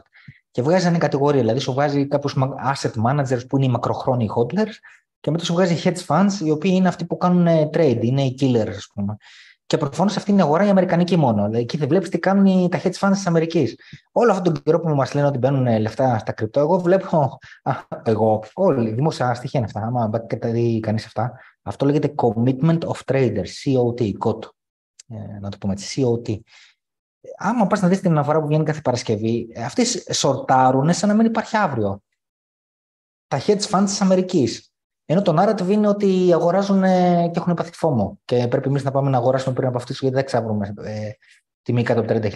Ε, δεν βγάζουν νόημα αυτά. Δεν, δεν, ε, δεν ε, επαληθεύονται από κανένα στοιχείο. Τι να κάνουμε τώρα; Ε, πέραν αυτού, να πω ότι το Total Market Cap έχει ένα διάγραμμα, Αντώνη, εδώ πέρα double top, ε, ε, reversal, δεν δείχνει καλό. Mm. Και καμιά φορά είναι καλό να κοιτάξεις το total. Εντάξει, εγώ πολύ συχνά κοιτάω το total χωρίς τα stablecoins, αλλά τέλος πάντων τώρα αυτό που δείχνουν έχει πολύ παρόμοια εικόνα και το total χωρίς τα stables. Ε, αυτό που δείχνουν τώρα είναι meta stables, έτσι. Αλλά βλέπεις ε, ε, γιατί είναι καλό αυτό, γιατί ας πούμε πολλές φορές γίνεται μια ανακατονομή κεφαλαίων, πότε κεφάλαια πάνε από τα άλλα στο bitcoin όπως έχει γίνει ε, τους τελευταίους μήνες, πότε γίνεται η αντίστροφη διαδικασία, αλλά αυτό σου λέει συνολικά τι γίνεται σε όλη την κρυπτοαγορά. Δεν είναι ωραίο αυτό το διάγραμμα τώρα. Ε, ένα, ένα M εδώ, ένα McDonald's ας πούμε, mm. που λένε θα πάμε να δουλέψουμε στα McDonald's. Ε, το δεύτερο που ήθελα να σου δείξω την ώρα που μίληγες για τη σχέση ας πούμε κρύπτο με παραδοσιακές. Έχω κάπου ένα διάγραμμα που συγκρίνει το κρύπτο με τον ε, SPX. Είναι αυτό, να το κάνω λίγο εβδομαδιαίο. Ε, αυτό, ε, εδώ το, το κυκλάκι, το έβγαλε την εβδομάδα ε, 10-17 Απριλίου, εκεί πέρα. Είναι, ήταν στο, στο πρώτο top, ε, εκεί που πήγε 30.500 και μετά έπεσε ε, εκεί πέρα. Και το είχα κάνει tweet αυτό. Το, γι' αυτό είχα βάλει το κίτρινο κυκλάκι για να το δείξω. Και λέω, παιδιά, πρώτη φορά που βγάζει Bear Div ε, αυτό το πράγμα, αυτό είναι το Bitcoin διά τον, ε, τον SPX. Άρα μας δείχνει μια σχετική εικόνα του Bitcoin με τον SPX. Λέω ότι η τελευταία φορά που έβγαλε Bear Div στο weekly αυτό, ε, σήμανε το τέλος του Bull Και μάλιστα είναι το, ε, είναι το πραγματικό τέλος του Bull έτσι, και ε, Μάρτιος-Απρίλιος του 2021. Το, το Νοέμβριο έκανε lower high αυτό, ήταν πιο ξεκάθαρο αυτό το διάγραμμα. Και ναι, ισχύει. Το είχα κάνει, το είχα κάνει τότε. Μιλάμε τώρα ε, μεταξύ 10-17 Απριλίου. Ε, βλέπεις εδώ πέρα πώς συμπεριφέρθηκε ο, το, το bitcoin έτρεξε πρώτα το πρώτο διάστημα του χρόνου και στη συνέχεια τα κεφάλαια πήγαν στις παραδοσιακές όπως λες και εσύ. Με μια αναλαμπή μόνο τότε που εκείνο το διήμερο που βγήκε το, το νέο με την BlackRock. Ε, τι να κάνουμε, αυτά είναι τα στοιχεία, αυτά είναι τα charts. Δεν, ε, δεν μπορεί να λέει ο καθένας ό,τι θέλει και να λέμε Α, εντάξει, μπορεί να είναι και έτσι. Ε, δεν υπάρχουν. Όταν, όταν για ένα narrative δεν υπάρχει κανένα στοιχείο που να. απτό στοιχείο, μετρήσιμο, που να το επιβεβαιώνει, ε, μάλλον είναι ψέμα. Έτσι σκέφτομαι εγώ. Τώρα, όποιος θέλει μπορεί να σκέφτεται αλλιώς. Δεν, δεν θα υποδείξω εγώ σε κάποιον που μπορεί να σκέφτεται, αλλά λέω η δική μου λογική, ας πούμε, πώς λειτουργεί. Ναι, ε, λοιπόν, Αντώνη, πάμε σε καμιά ερώτηση. Έχεις να πεις κάτι άλλο; Ε, πάμε να δούμε και ερωτήσεις. Α, να δείξω μόνο με την ευκαιρία... Πάρε, ε, τώρα που δείχνουμε σχετικά πράγματα, τώρα στα γρήγορα όσο έδειχνες και εσύ, έβαλα BTC USD με ε, Money Velocity το M2. Ε, πόσο δηλαδή ε, το velocity, πώς το λέγεται, πόσο μακριά μπορεί να φτάσει στο χρήμα, το M2. Ταχύτητα, ταχύτητα νομίζω. Ε, ταχύτητα δεν είναι velocity, ναι. Ε, πόσο, γρήγορα εδώ... αλλάζει, πόσο γρήγορα αλλάζει χέρια το χρήμα, νομίζω αυτό μετράει. Ε, ναι, πόσο, μεταφέρεται, πόσο μακριά μεταφέρεται στην οικονομία. Δηλαδή να μην μένει μόνο σε τράπεζα, ναι. έτσι, να, να ναι, ναι. κυκλοφορεί το χρήμα. Ε, και βλέπουμε εδώ ότι αν βάλεις το Money Velocity, το M2 με το BTC USD, ε, βλέπεις ότι οι κορυφές που κάναμε είναι ακριβώς ε, εκεί που ήταν η παλιά στήριξη, ας πούμε. Τώρα αυτό δεν έχει κλίμακα, αλλά μπορείς να τραβήξεις μια γραμμή και να δεις ότι ουσιαστικά κάναμε bearish retest. Δηλαδή βρήκαμε το bottom, φτάσαμε, φτάσαμε, φτάσαμε, πήγαμε στο παλιό support, στην παλιά στήριξη, την ε, χρησιμοποιήσαμε σαν αντίσταση και τώρα πάμε προς τα κάτω. Τώρα το που θα βρεθεί ε, η στήριξη, ε, και εδώ εμένα ας πούμε μου φαίνεται ότι το λογικό σημείο είναι, θα τραβήξω έτσι τρεις γραμμές, ε, είναι ας πούμε πάνω από εκεί που ξεκίνησε το bull run. Ε, είναι, δηλαδή αν, αν ήθελα περίπου να δω τι, τι μ' αρέσει, θα έλεγα το σημείο που ξεκίνησε το bull run. Θα έλεγα, ε, αυτό είπαμε εδώ το σημείο που είναι πριν από το, ε, από το dip που έγινε στα 19, από το Μάρτιο εκεί που πέσαμε στα 19, ε, και θα έβαζα, ας πούμε, και αυτό το top, το τελευταίο top πριν το bottom, το τελευταίο high που κάναμε πριν βρούμε το bottom και μετά, ας πούμε, κάναμε higher high, ψηλότερο υψηλό. Ήταν το πρώτο ψηλότερο υψηλό. Ε, άρα θα έλεγα ότι ε, μου φαίνεται πολύ λογικό ότι κάναμε bearish test εδώ μια εξέταση της παλιάς στήριξης να επιβεβαιώσουμε ότι έχει γίνει flip, έχει γίνει αντιστροφή σε αντίσταση. Η λογική, ας πούμε, για μένα θα ήταν ε, να μην σταματήσουμε εδώ, να πάμε κάπου εδώ μέσα, σε αυτή την περιοχή, στο κερωμένο γράφημα, οπότε κάπως έτσι ταιριάζει λίγο και το σενάριο που δείχνω στο, ε, στο BTC USD μόνο του. Ε, ακούω όμως και σενάρια πούμε, που θέλουν να τρώμε και αυτά τα χαμηλά. Απλά σου λέω τώρα προσωπικά, αν έπρεπε έτσι κάπου να πω ότι που είμαι και λίγο πιο βιαστικός ίσως, θα κοιτούσα εδώ μέσα. Ωραία. Λοιπόν, πάμε ερωτήσεις τώρα, γιατί αργήσαμε κιόλας να τις πιάσουμε. Είχαμε να πούμε πολλά, είχαμε και δύο εβδομάδες. Θα διαβάσω εγώ την τελευταία ερώτηση. Πόσο ναι. κοντά είσαι στο να πάρεις Ferrari; Σε ρωτάει ο Εφρέμ. Πόσο κοντά είσαι να πάρεις Ferrari; Δεν, ποτέ δεν μ' άρεσαν έτσι, τα ακριβά αυτοκίνητα, καθαρό ε, χάσιμο χρημάτων. Γιατί με το που τα παίρνεις, αρχίζουν το devaluation, ξεκινάει αμέσως.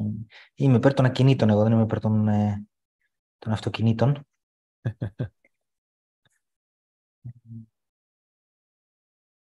Οπότε δεν θα έπαιρνα ποτέ Ferrari, τι ας πω.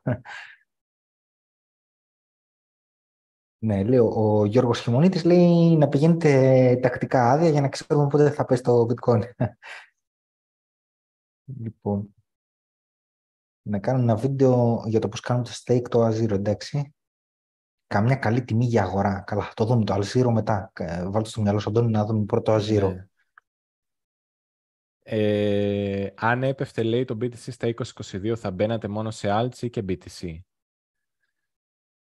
Εγώ, ε, εμένα μου αρέσει να μπω σε BTC, ας πούμε. Σε, συγγνώμη, να μπω σε alts. Ε, εγώ νομίζω εν τέλει θα πάρω και BTC αλλά θέλω να έχω έκθεση στα alts. Αν δηλαδή δω εκείνη τη στιγμή ότι τα alts είναι κουτσουρεμένα πολύ, ε, θα πάρω BTC απλά για να μην, ε, ξέρεις, να μην πιάνει ήλιγκος άμα το BTC τρέξει πρώτο και ναι, μετά εγώ, ακολουθήσω τα alts. Εγώ, εγώ, εγώ τι, τι, θα κάνω σε σχέση με αυτό. Αρχικά σκεφτόμουν να πάρω μόνο alts, αλλά επειδή έχω σκοπό και το κάνω ήδη, δηλαδή έχω σκοπό και στο bull run να το 85% του πορτοφολιού μου θα είναι σε spot hodler και τα λοιπά, στο ledger και περιμένουμε το 25% να πουλήσουμε. Αλλά το άλλο 15% θα είναι για trading. Οπότε ε, μέχρι τώρα ας πούμε, το collateral για το trading το, είχα, το έχω ακόμα σε USDT ε, ή USDC σε κάποιες στιγμές όταν φοβόμουν το USDT. Τέλος πάντων, stable coins. Τι σκέφτομαι τώρα. Αυτό το μέρος ε, αντί να το έχω USDT, μπορώ να το βάλω σε bitcoin, ας πούμε. Ναι, ισχύει, είναι ωραίο σκεπτικό. Το, το δέχεται, η Bybit που είμαι το δέχεται σαν collateral. Απλά θα περιμένω έτσι λίγο να σιγουρευτώ ότι δεν πάει παρακάτω, μην, μην αρχίζει και μου πέφτει το collateral ε, ε, σε αξία δολαρίων. Mm. Ε, οπότε κατά, κάποια, κατά κάποιο τρόπο και εγώ θα είμαι hodler BTC σε κάποιο ε, ποσοστό, ας πούμε. Όπως και εσύ μην γίνει κανένα τρελό. Ναι. Ε, αλλά, και, αλλά, και, αλλά και για να υποφεληθώ ότι αν, αν ας πούμε ξέρω ότι με, τα χειρότερα είναι πίσω μας και τώρα είμαστε από only, uptrend, bull run κτλ. Ε, εποφελήσει γιατί δεν κερδίζεις μόνο από το trading που κάνεις το καθαρό σου κέρδος ας πούμε, που έκανες από το trading γιατί έκανες ας πούμε, καλές επιλογές ε, αλλά κερδίζεις επειδή το collateral το ίδιο ανέβηκε σε ναι, αξία. Ναι. Ε, εγώ μάλλον ε, θα έχω λίγο μεγαλύτερη έκθεση επίτηση στην αρχή με σκοπό ε, όταν θα ανεβούμε, ε, ξέρεις, μόλις σιγουρευτούμε ότι αυτή ήταν η πτώση και ανεβούμε πάνω από τα 32 και αρχίσουμε να γράφουμε εκεί χρόνο πάνω από τα 32, να τα γυρίσω και εκείνα σε alts και το bull run το επόμενο με βρει, δηλαδή την ημέρα που θα σπάσουμε κάποια στιγμή τα 60-65, ε, θέλω από πριν να έχει γίνει αλλαγή, αλλά εκείνη τη μέρα να, να είμαι σε, σε alts. Ε, τώρα αυτό βέβαια μπορεί να αλλάξει στο μυαλό μου αργότερα, γιατί δεν, ε, δεν έχω, πρέπει να, πρέπει να τσεκάρω λίγο περισσότερο ε, πόσο πιθανό είναι όταν σπάσουν τα 60-65 να τρέξει πρώτα το BTC και να μείνουν πίσω τα alts. Οπότε μπορεί να το κρατήσω λίγο ακόμα, θα δούμε. Ή μπορεί σταδιακά να το δίνω, ρε παιδί μου, να ξεκινήσω με 30-40% BTC και όσο θα ανεβαίνουμε να το αλλάζω σε alts. Αλλά σίγουρα θα έχω τοποθέτηση σε alts, γιατί νομίζω ότι θα είναι και σε USD και σε ε, BTC PER. Ε, θα είναι πάρα πολύ χαμηλά τα alts. Ναι, απλά εμένα το σκεπτικό μου είναι ότι όταν τα alts είναι πολύ σκοτωμένα έναντι BTC, είναι, είναι μάλλον καλή ώρα να τοποθετηθείς. Και με βάση ναι. και το προηγούμενο κύκλο, δεν έχουμε πολλά στατιστικά βέβαια, ένα κύκλο μόνο θα μου πεις, τέλος πάντων, με αυτά που έχουμε, ε, φαίνεται ότι τώρα σε κάνα μήνα ας πούμε, θα είναι καλή ώρα για να. Ας πούμε, αν κάποιος έχει bitcoin και έλεγε πότε να τα γυρίσει σε alts, νομίζω σε κάνα μήνα θα ήταν εκεί, συν πλήν, η καλύτερη ώρα να τα γυρίσεις. Ε, λοιπόν, ο Τέο λέει ε, «Καλησπέρα, τελευταία διαβάζω αρκετά για επερχόμενη κρίση στην Κίνα. Τι γνώμη έχετε και πώς επηρεάζει την αγορά των κρύπτο και όχι μόνο». Ε, τα ακούμε και εμείς τώρα αυτά για κρίση στην Κίνα, ακούμε για ανεργία πολύ μεγάλη στις μικρές ηλικίες. Ε, ακούμε για ένα υποτιθέμενο ε, rate cut που θα γίνει στην Κίνα, ένα πρόγραμμα ποσοτικής χαλάρωσης για να στηρίξει την οικονομία. Δεν έχει γίνει ακόμα, αλλά το περιμένουν πώς και πώς στην, ε, το περιμένουν πώς και πώς στη Δύση, γιατί θεωρούν ότι θα ε, βοηθήσει στην παγκόσμια ρευστότητα. Ό,τι διαβάζει, διαβάζω και εγώ. Δεν ξέρω να σου πω.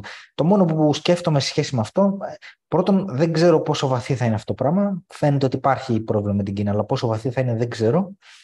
Ε, η μόνη σκέψη που κάνουν είναι ότι όταν έγινε η προηγούμενη κρίση το 2008-2009, μπορεί η Αμερική να μπήκε σε ύφεση βαθιά ας πούμε, και μετά συμπαρέσυρε και όλο το δυτικό κόσμο. Ε, αλλά τουλάχιστον η Κίνα συνέχιζε τότε και είχε ανάπτυξη και κατά κάποιο τρόπο η Κίνα έβγαλε το, το κάρο ας πούμε, της παγκόσμιας οικονομίας από την ε, ύφεση. Τράβηξε το κάρο από τη λάσπη. Τώρα δεν ξέρω αν μπει η Κίνα σε περιπέτεια και μετά από λίγους μήνες μπήκε ο δυτικός κόσμος, δεν ξέρω. Αυτό μάλλον θα είναι δύσκολο. Μόνο αυτή τη σκέψη έχω κάνει, αλλά όλα αυτά είναι πολύ μελλοντικά. Δεν, δεν ξέρω. Εσύ για τον τι λες; Ε, εγώ πιστεύω ότι είναι μέρος του ε, σχεδίου του FAD καθώς θα πέφτουμε. Δηλαδή ε, πρέπει να βρεθεί και λίγο FAD όταν θα πέφτουμε για να δικαιολογήσει αυτούς που ε, τώρα ψάχνουν λόγους γιατί πέσαμε και για να αγοράσουν, μετά θα ψάχνουν λόγους γιατί θα συνεχίσουμε να πέφτουμε για να μην αγοράσουν. Και θα λένε δίκαιο είχε ο κάπο, αφού δεν βλέπεις. Θα ναι. καταρρεύσει αυτό, θα καταρρεύσει εκείνο, θα καταρρεύσει το άλλο, θα γίνει το παράλληλο. Οπότε ε, εγώ το πιστεύω το επόμενο διάστημα θα έχουμε πολύ φαντ. Και όσο θα πέφτει η τιμή θα ακούμε κακά νέα. Ε, τώρα, το αποκορύφωμα θα είναι, ας πούμε, αν ακούσουμε κάνα πάρα πολύ άσχημο νέο και είμαστε περίπου σε τιμές στόχους και η τιμή δεν πέφτει άλλο, ε, θα είναι... Ναι, εκεί ας πούμε θα είναι το καλύτερο signal για να πεις ότι εδώ είμαστε. Τα, τα πιάσαμε τα λεφτά μας. Ωραία. Ο Παντελής Παλαβίδης λέει αν μπορείς πες δύο λόγια για το Friend Tech, αν συμφέρει και ποιες προοπτικές. Λοιπόν, αυτή είναι μια εφαρμογή η οποία έχει φτιαχτεί εντός εισαγωγικών. Οι συναλλαγές γίνονται μόνο πάνω από το blockchain, αλλά τέλος πάντων ε, λέμε συνήθως ότι η εφαρμογή φτιάχτηκε πάνω από το blockchain. Ε, φτιάχτηκε πάνω από το Base. Το Base είναι ένα layer 2 του Ethereum το οποίο το έχει φτιάξει Coinbase και είναι καινούριο σχετικά, τώρα δεν έχει πολύ καιρό που βγήκε. Αυτή η εφαρμογή κατά κάποιο τρόπο αναπαράγει το social network που έχει στο Twitter εντός εισαγωγικών. Ε, φτιάχνει κάτι, τώρα το, στην αρχή το έλεγε shares, μετοχές, τώρα το λέει keys. Το άλλαξε το όνομα του. Ε, ο, καθένας, ε, ο καθένας που έχει ας πούμε το δικό μου key, αυτός ισχύει για κάθε λογαριασμό στο Twitter. Λέω εγώ τώρα στο, σε μένα που έφτιαξα λογαριασμό στο Friendtech ε, εγώ έχω το δικό μου κλειδί, έτσι, και όποιος άλλος θέλει να αγοράσει το δικό μου κλειδί, γιατί είναι μια αγορά εκεί πέρα που αγοράζεις και πουλάς κλειδιά άλλων, σου δίνει πρόσβαση στο συγκεκριμένο Twitter account. Και με την λέξη πρόσβαση τι εννοώ, ενώ ε, υπάρχει ένα chat, να το σκεφτείτε, που ο κάθε ένας που έχει κλειδί ε, γράφει μηνύματα που τα διαβάζω μόνο εγώ. Οι άλλοι που έχουν κλειδιά δεν μπορούν να τα διαβάσουν. Τα, τα σχόλια τους τα διαβάζω μόνο εγώ, του καθενός. Αλλά όταν απαντάω, την απάντηση μου τη βλέπουν όλοι. Αυτό είναι λίγο περίεργο. και mm. κάποιος που έχει κλειδί βλέπει απαντήσεις σε ερωτήσεις που δεν έχει κάνει και συχνά δεν καταλαβαίνει τι, τι εννοώ, ας πούμε, γιατί δεν έχει το context. Είναι λίγο περίεργο. Ε, αλλά μπορεί και αυτός να κάνει τη δική του ερώτηση και μετά θα ξέρει ότι απάντησε σε αυτόν και έχει ένα ενδιαφέρον. Και μετά δημιουργείται μια αγορά εκεί πέρα. Ε, αγορά και πώληση κλειδιών, ας πούμε, που δίνει πρόσβαση σε κάποιον που έχει Twitter account. Ε, εκεί μέσα ξεκίνησε αυτό με μεγάλα Twitter accounts. Να πω ότι η εφαρμογή ακόμα είναι σε beta testing και για να μπεις θέλει invitation. Ε, οπότε ακόμα δεν είναι πολλοί κόσμος μέσα. Ε, ξεκίνησε, μπήκαν στην αρχή τα γνωστά crypto Twitters ε, accounts. Ε, το πιο γνωστό είναι του Kobe και το, για να πάρεις κλειδί του Kobe τελευταία στιγμή φορά που κοίταξε θέλεις πάνω από 2,5 Ethereum, ε, Αντωνί, γιατί με Ethereum oh. γίνεται η αγοροπολίση εκεί μέσα. Ε, απίστευτο.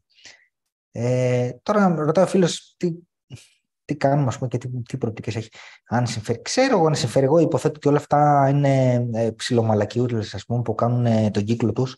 Ε, κάνει πρώτα ένα hype και μετά έρχεται ένα σημείο που πιάνει top και μετά ξεφουσκώνει. Ε, υποθέτω έτσι θα κάνει και αυτό. Τώρα πότε θα κάνει το hype και πόσο θα κρατήσει πριν ξεφουσκώσει δεν μπορώ να ξέρω. Αλλά εγώ σε καμία περίπτωση δεν θα βάζει και μέσα πολλά λεφτά. Δηλαδή να πας τώρα να πάρεις το κλειδί του κόμπι 2,5 Ethereum, ξέρω εγώ. Φαντάζομαι τώρα, Αντώνη, σε δύο μήνες από τώρα να έχει πάει 10 Ethereum και να μου λένε. ξέρω εγώ, δεν, δεν, δεν ξέρω. Yeah. Το speculation μπορεί να κάνει ο καθένας, όλοι οι DJs που είναι εκεί πέρα, δεν ξέρω τι speculation μπορεί να κάνουν. Αλλά εγώ, εγώ δεν θα το έπαιρνα. Τώρα, αν μου βγει σε κακό, εγώ ναι. δεν θα βάζα πολλά λεφτά εκεί. Τώρα, εντάξει. Ε, ναι, τώρα τι προοπτική, ε, όταν αγοράζεις 2,5 Ethereum το, το κλειδί του κόμπι, τι προοπτική έχεις στο μυαλό σου, ότι θα πάει πόσο; Είναι λίγο, ξέρεις, και γιατί να πάει του κόμπι και να μην πάει κάποιο άλλο. Εντάξει, ε, γιατί είναι ο πιο γνωστός και καλά και ίσως, ε. ίσως το παίρνουν γιατί νομίζουν ότι θα ανακοινώσει εκεί πέρα κάτι πολύ, ε, ξέρω να, κάνουν, να αγοράσουν κάτι, να πουλήσουν κάτι, δεν ξέρω. Ναι. Να κανένα σήμα. Ξέρω εγώ, αν έμπαινε ο Βιτάλικ στο Friendtech, και ήσουν νωρίς να αγόραζες. Το δικό μου κλειδί να αναφέρω έχει φτάσει στα 0,016 Ethereum. Πρέπει κάπου 20 δολάρια. Ε, λοιπόν. Αυτό εντάξει, μια, μην το πάρετε πολύ σοβαρά, μην βάλετε πολλά λεφτά εκεί μέσα με μέτρο. Πρά, ξέρω εγώ, άμα τι μπορεί να γίνει. Λοιπόν. Ε, κάποιος ρώτησε για το BNB.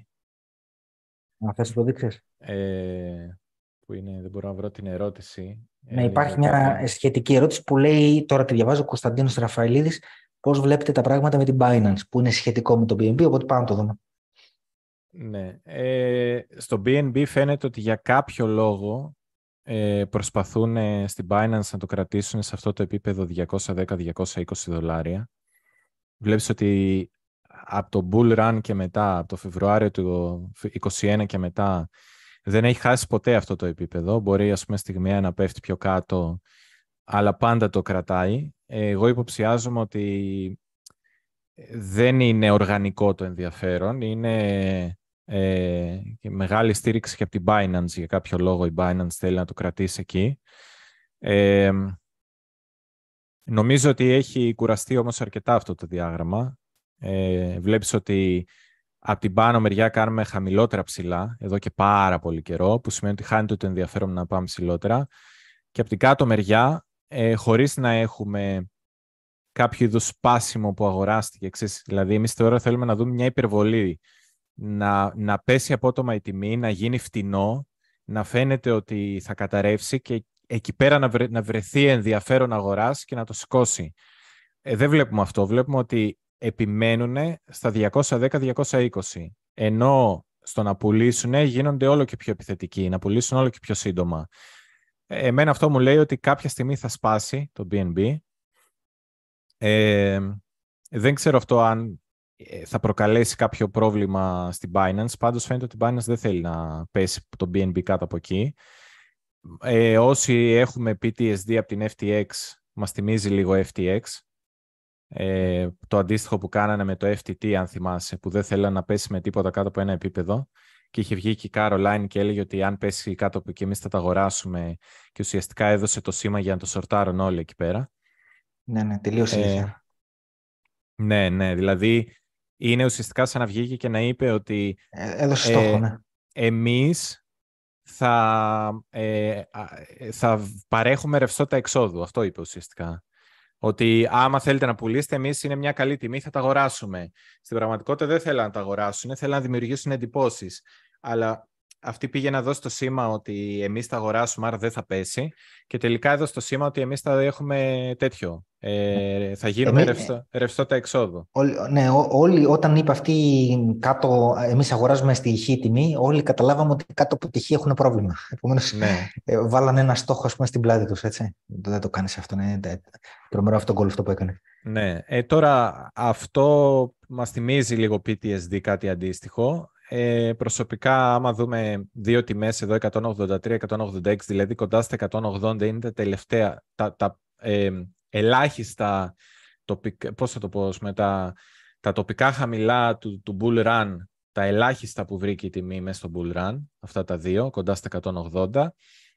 Ε, άρα, εγώ ε, θα ήθελα να δω ε, μία πτώση του BNB κάτω από το 180, και να βρεθεί ενδιαφέρον κάπου, ας πούμε, πάνω από τα, σίγουρα πάνω από τα 100. Κάτω από τα 100 είναι και ψυχολογικό. Δεν, κανείς δεν θέλει να πέσει κάτω από τα 100. Νομίζω είναι ψυχολογικό. Έχεις φάει και όλο το...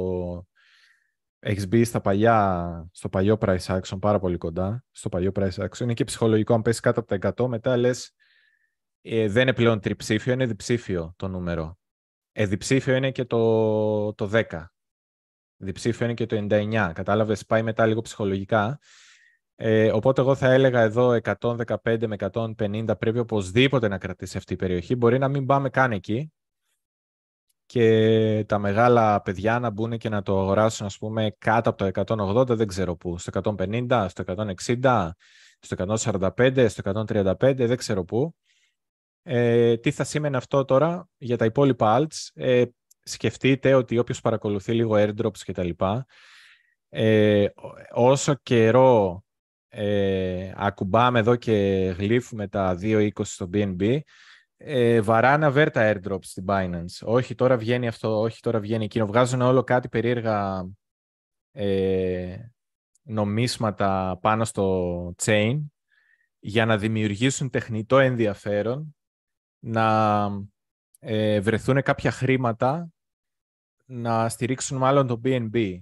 Ε, ναι, ναι, αυτό κάτι... πώς λειτουργεί. Ε, έχουν μια διαδικασία εκεί πέρα που λέγεται ε, Launchpad για καινούργια projects και ανάλογα με το πόσα BNB έχεις, ε, σου δίνει ένα allocation από τα καινούργια project, έτσι, σαν airdrop, ας πούμε, κάπως έτσι.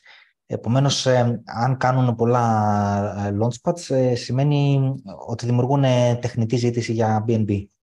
Ναι, προσπαθούν ας πούμε, να πείσουν τον κόσμο να αγοράσει BNB για να πάρει το airdrop και να βγάλει χρήματα από εκεί. Ναι. Οπότε είναι ένας τρόπος να σε πείσουν να αγοράσεις τεχνητά, δεν είναι οργανικό αυτό. Ναι, Αντώνη, εγώ συμφωνώ σε λες και συμφωνώ ότι μοιάζει, μοιάζει με FTT και τέτοιες ιστορίες και δείχνει το διάγραμμα ε, περί, πολύ περίεργο, σαν έτοιμο να χυθεί και ότι κάτι γίνεται εκεί πέρα, ότι δεν, κάποιος το κρατάει.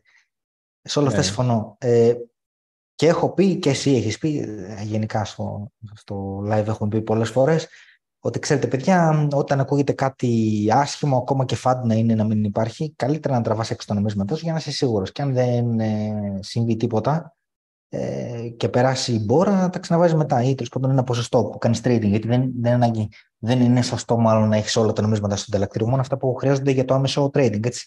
Τα άλλα στο πορτοφόλι και κατά, και κατά προτίμηση hardware πορτοφόλι.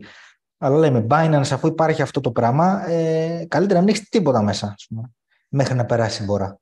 Ε, το, ξεχω, το ξεκαθαρίζω, έχω πει αυτό, επιμένω σε αυτό. Ε, αφού έχω πει όμως αυτό, ε, εμένα έχει αρχίσει αυτό το πρόβλημα και με κουράζει με την Binance, που το συζητάμε τώρα για μήνες. Ε, η Binance, το BNB έχει πρόβλημα.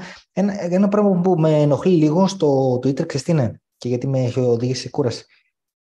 Στην αρχή λέγανε ότι ε, κρατάει ο CZ το, το BNB στα 220. Γιατί αν πέσει στα 220 ρευστοποιείται η Binance, ε, κάποιες θέσεις που έχει Binance τέλος πάντων, κάποια δάνεια και ε, θα αποδεχτεί ότι η Binance είναι insolvent. Ωραία. Περνάει ο καιρός, πέφτει κάτω από το 220 και δεν ρευστοποιείται. Μετά λένε ε, κρατάει με νύχια και με, δόντια, με, και με, νύχια και με δόντια τα, το επίπεδο των ε, 212. Ε, λέω για να δω και εγώ τι θα γίνει με τα 212. Σπάνε τα 212, δεν είναι τίποτα. Ε, έπεσε τις προάλλες, έπεσε με 205 που πήγε εκεί πέρα. Για, για δες λίγο το λόγο, 206. Που κάπου Εδώ εκεί πέρα. κάτω. Ναι, ναι, 203. 203, ωραία. Ε, Έπεσε γι' αυτό 203. Ε, τώρα λένε, ξέρεις, ε, κάθε φορά το Twitter, όταν πάει η τιμή σε, σε ένα επίπεδο, μετά βγαίνει ένα καινούριο φατ που ο πύχης είναι πιο κάτω. Λένε ότι το πρόβλημα είναι πιο κάτω Πάει και τώρα, ας πούμε, κρατάτε 185. Δεν ξέρω, τι- ε, δεν μου αρέσει αυτό, με κουράζει και ε, ακόμα και αλήθεια να είναι και σε κάποιο επίπεδο αυτός όντως να έχει πρόβλημα, ε, με κάνει να μην δίνω πια σημασία σε αυτό. Ναι. Ε, καλά, και εγώ δεν πιστεύω ότι είναι insolvent ή κάτι τέτοιο. Απλά πιστεύω ότι δείχνει, ε, κάπως επιβεβαιώνει τη γενικότερη εικόνα για τα alts, ότι ακόμα και το BNB που έχει τρελή στήριξη από πίσω του και προσπαθούν με τεχνητούς τρόπους να το κρατήσουν, ε, φαίνεται ότι θέλει να χυθεί, ρε παιδί μου. Η ε, φυσική του πορεία είναι προς τα κάτω. Οπότε σκεφτείτε τώρα τα υπόλοιπα νομίσματα project alts που δεν έχουν αυτή την τεχνητή στήριξη, ότι τι σημαίνει ρε παιδί μου για τα υπόλοιπα. Αυτό σε, Α, να το- απαντήσω και στην ερώτηση που λέει τι Ναι. σημαίνει για τα υπόλοιπα alts. Ε, άμα βλέπεις το BNB κρατιέται, που κρα- μο- μόλις δεις το, B- δεις το BNB να χύνεται, σημαίνει ότι και τα άλλα alts που δεν έχουν την ίδια στήριξη θα, Ε, θα έχουν και- μεγάλο, μεγάλες ε, κινήσεις προς τα κάτω.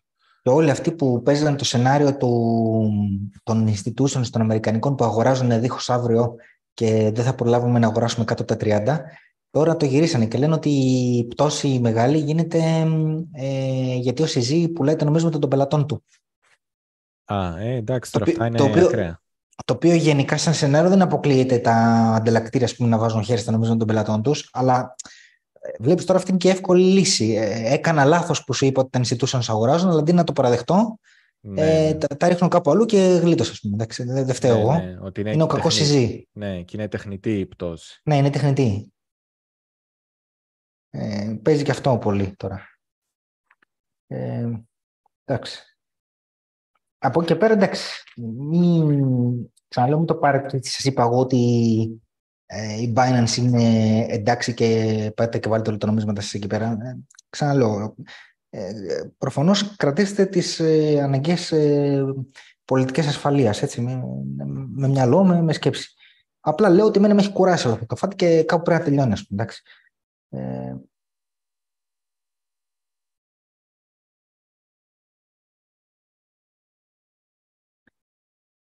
Να, και ο George Ζεμάη πάλι μας ρωτάει για το θέμα του ETF της BlackRock. Ε, λέει και τους δύο ε, αν πιστεύουμε ότι θα εγκριθεί και αν ναι ε, για φέτος ή για το 24. Εσύ τι λες; Ε, εγώ πιστεύω ότι όλα μαζί θα εγκριθούν το 24. Όλα, όλα μαζί. Με διαφορά το ένα μετά το άλλο, δύο ημερών. Ναι. Ε, εγώ πιστεύω ότι ε, φέτος σίγουρα δεν θα εγκριθεί κανένα από αυτά. Σίγουρα για φέτος. Ε, για το 24 εμένα η θέση μου είναι ότι με την παρούσα ηγεσία δεν θα εγκριθεί κανένα. Mm. Ε, την έχω εξηγήσει από πολύ νωρίς. Ε, αλλά αν παραιτηθεί ο Γκένστλερ, ναι, θα μπορούσε να. και μέσα στο 24 και αναλάβει κάποιος άλλος, ναι, θα μπορούσε να εγκριθεί τότε.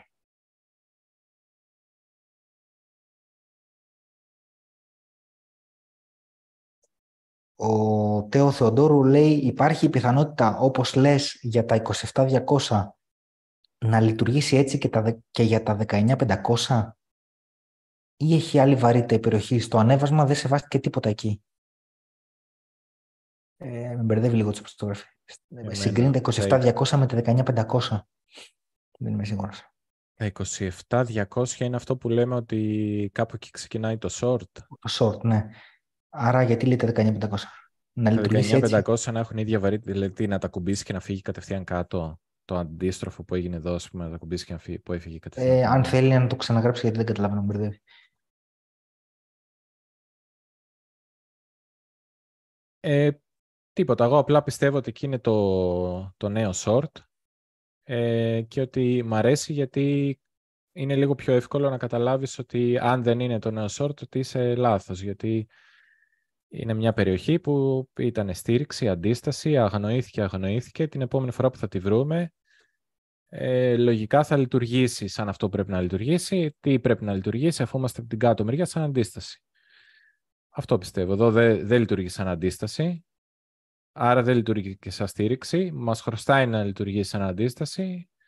Λογικά θα λειτουργήσει σαν αντίσταση. Αυτό είναι το σκεπτικό μου. Τώρα άμα θα φύγει, ξέρω εγώ, κάπως έτσι με τρία κεριά, δεν ξέρω αν θα γίνει έτσι. Ε, απλά νομίζω ότι είναι το επόμενο short. Αυτό. Ναι. Ε, υπάρχει ένα νέο που μας γράφει και ο Kay Nail εδώ, ότι η Αμερικανική κυβέρνηση μήνυσε την SpaceX. Το διάβασα και εγώ στο Twitter, δεν ξέρω αν είναι αλήθεια. Αν, αν θα έχει κάποια επίδραση στα κρυπτο, δεν καταλαβαίνω γιατί να έχει.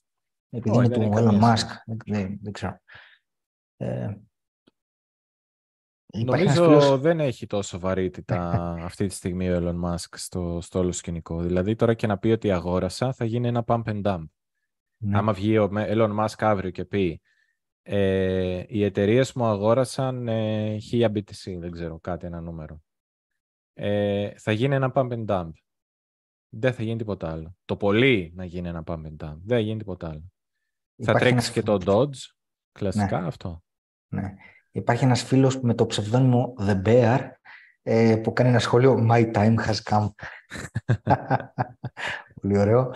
Ε, ο Νικόλας Φυσετζίδης ρωτάει, Αντώνη, πόσο πιστεύεις χρονικά ότι θα μείνουμε στο εύρος 25.200 με 27.000. Νομίζω, το ρώτησα και εγώ αυτό, είναι πολύ σημαντικό. Και είπε ο Αντώνης ε, λίγο, είπες λίγο θα κάνουμε trading. Ναι. Πες αυτή η εβδομάδα, εβδομάδα ακόμα, δύο. αυτή η εβδομάδα να κλείσει έτσι, ε, μετά πρέπει να δούμε, κάτσε, ε, πες ότι αυτή η εβδομάδα κλείνει έτσι, άρα η επόμενη είναι εσωτερική. Ε, θα έλεγα αυτή τη βδομάδα και άλλες δύο, ξέρω εγώ, θα έλεγα. Ωραία. Και δώσουμε μία, δύο, τρεις. Μία, δύο, τρεις. Άντε να είναι, ξέρω εγώ, συνολικά τρεις εβδομάδες. Αυτή και άλλες δύο, ξέρω εγώ, κάπως έτσι.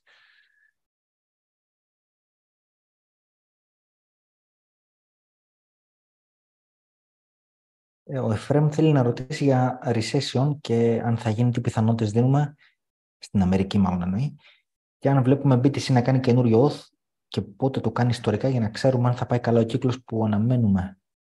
Για πες. Ε, ποια ήταν η πρώτη ερώτηση; Ε, αν τι πιθανότητες δίνουμε για recession. Ε, recession στην οικονομία, στην Αμερικανική οικονομία. Στην Αμερικανική οικονομία. Δεν ξέρω αν... Ε, πλέον εγώ τι είναι ότι θα είναι mild recession. Ε, δεν έχει και τόσο νόημα αν τελικά θα έχουμε ύφεση ή όχι. Το νόημα είναι ότι δεν υπάρχει ρευστό και δεν υπάρχει ενδιαφέρον για πολύ μεγάλο ρίσκο ε, για να ξεκινήσει το bull run. Ε, επειδή έχει περάσει πάρα πολύς καιρός, ε, αρχίζω να πιστεύω ότι αν γίνει κάποιο recession θα είναι πιο πολύ τυπικό και όχι ας πούμε κάτι τύπου δεν ξέρω 2008 κάτι τέτοιο. Όχι, δεν πιστεύω ότι θα γίνει κάτι τέτοιο. Ε, πιστεύω ότι θα δούμε νέο ΑΘ. Το, μας το έχετε ξαναρωτήσει πολλές φορές. Να το ξαναπούμε. Εγώ πιστεύω ότι θα δούμε τιμές πάνω από τα 69 στο επόμενο κύκλο.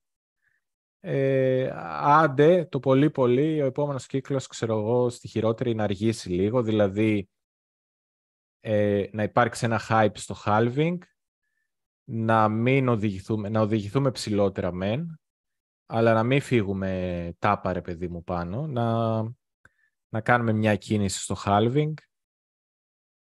Πείτε, ας πούμε, ότι το, ουσιαστικά εκεί που αλλάζει το παιχνίδι είναι πάνω από το 32, έτσι. Ε, εδώ, 32.300. Το εύρος είναι αυτό, 32.300 με 60. Ε, ας πούμε ότι τώρα κάνουμε τη διόρθωσή μας.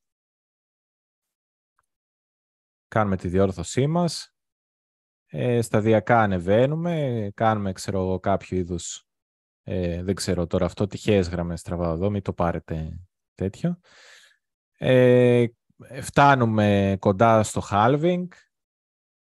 Μπορεί να καθόμαστε εδώ. Φτάνουμε κοντά στο, στο halving. Κάνουμε μια κίνηση τύπου hype. Δεν ξέρω που θα φτάσουμε. Ε, και απλά μπορεί να αργήσει, ρε παιδί μου, το πραγματικό bull run. Αντί να φύγουμε κατευθείαν επάνω, να κάτσουμε λίγο εδώ να γίνει καμιά διόρθωση και να αργήσει λίγο, να το δούμε λόγω μάκρο. Να το δούμε, ας πούμε, λίγο πιο βαθιά στο 24 τέλη, ξέρω εγώ, μέσα με τέλη 24 με αρχές 25, αντί να το δούμε αρχές 24. Ε, αντί να το δούμε, ας πούμε, στο Q2 του 24, το δούμε στο Q3, στο Q4 του 24 το bull run. Αλλά αυτό μόνο πιστεύω ότι παίζεται μετά στο πόσο καλά είμαστε, αν θα γίνει recession, αν θα γίνει ύφεση, αν θα γίνει το ένα, θα γίνει το άλλο. Αλλά γενικά πιστεύω ότι θα πάμε πάνω από τα 69 όταν έρθει με το καλό το bull run. Ε, ωραία, εντάξει. Ε, recession ε, δεν αποκλείται να δούμε. Τώρα έχει αργήσει πολύ. Μάλλον αποφεύγεται για φέτος. Κάπου, κάπου πιθανό να δούμε. Ε, off, ε, all time high. Ε, εξαρτάται πόσο ψηλά θα μείνουν τα επιτόκια ε, στην, ε, από τη Fed. Ε, περισσότερες πιθανότητες είναι να δούμε all time high, ε, αλλά δεν είμαστε και εντελώς σίγουροι, θα έλεγα εγώ. Κρατώ και μια υποψία ότι μπορεί να μην δούμε. Να, αν δεν δούμε, θα πιστεύω θα είναι, πάλι θα πιάσει μια καλή τιμή, αλλά θα είναι ας πούμε σαν triple top εκεί πάλι στα 60 κάτι. Ε, αυτά τώρα δεν θυμάμαι τι άλλο Α, χρονικά, ναι, αν γίνει all time high, λογικά θα είναι προς το τέλος του 25, που υποθέτω. Θα μπορούσε να είναι και στο μέσο, δεν είμαστε και τέλος σίγουροι, αλλά μιλάμε για 25 και όχι τις αρχές του 25. Mm. Ε,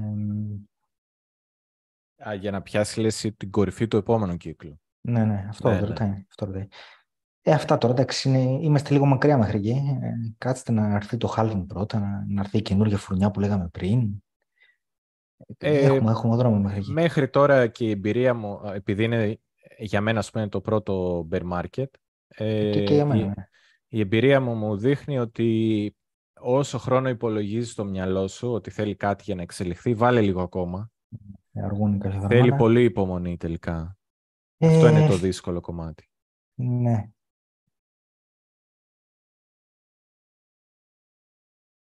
Ναι. Κάποιο έμβασμα των 2 ευρώ μου λέτε εντάξει. Shorts σε futures εννοείται. Ναι, εννοώ τα futures του BTC που έχει η αγορά του Chicago. Έχει μέσα η, η αγορά του commodities του, του Chicago έχει features BTC. Νομίζω τώρα έχει βάλει και features Ethereum. Όχι, νομίζω σίγουρα έχει. Αργότερα από τα features του BTC βάλαν κάποια στιγμή και features του Ethereum. Ε,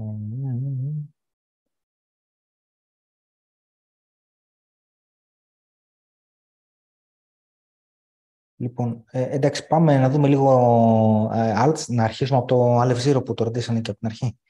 Ναι. Και πάμε μετά σε F και ό,τι προλάβουμε. Ε, ποιο ηλεκτρό να το δούμε. Zero. Ε, σε μεγάλα δεν έχει μπει το Azero. Όχι, είναι στο, το πιο μεγάλο είναι το Qcoin. Mm. Είναι Gate.io και Qcoin τα πιο γνωστά του.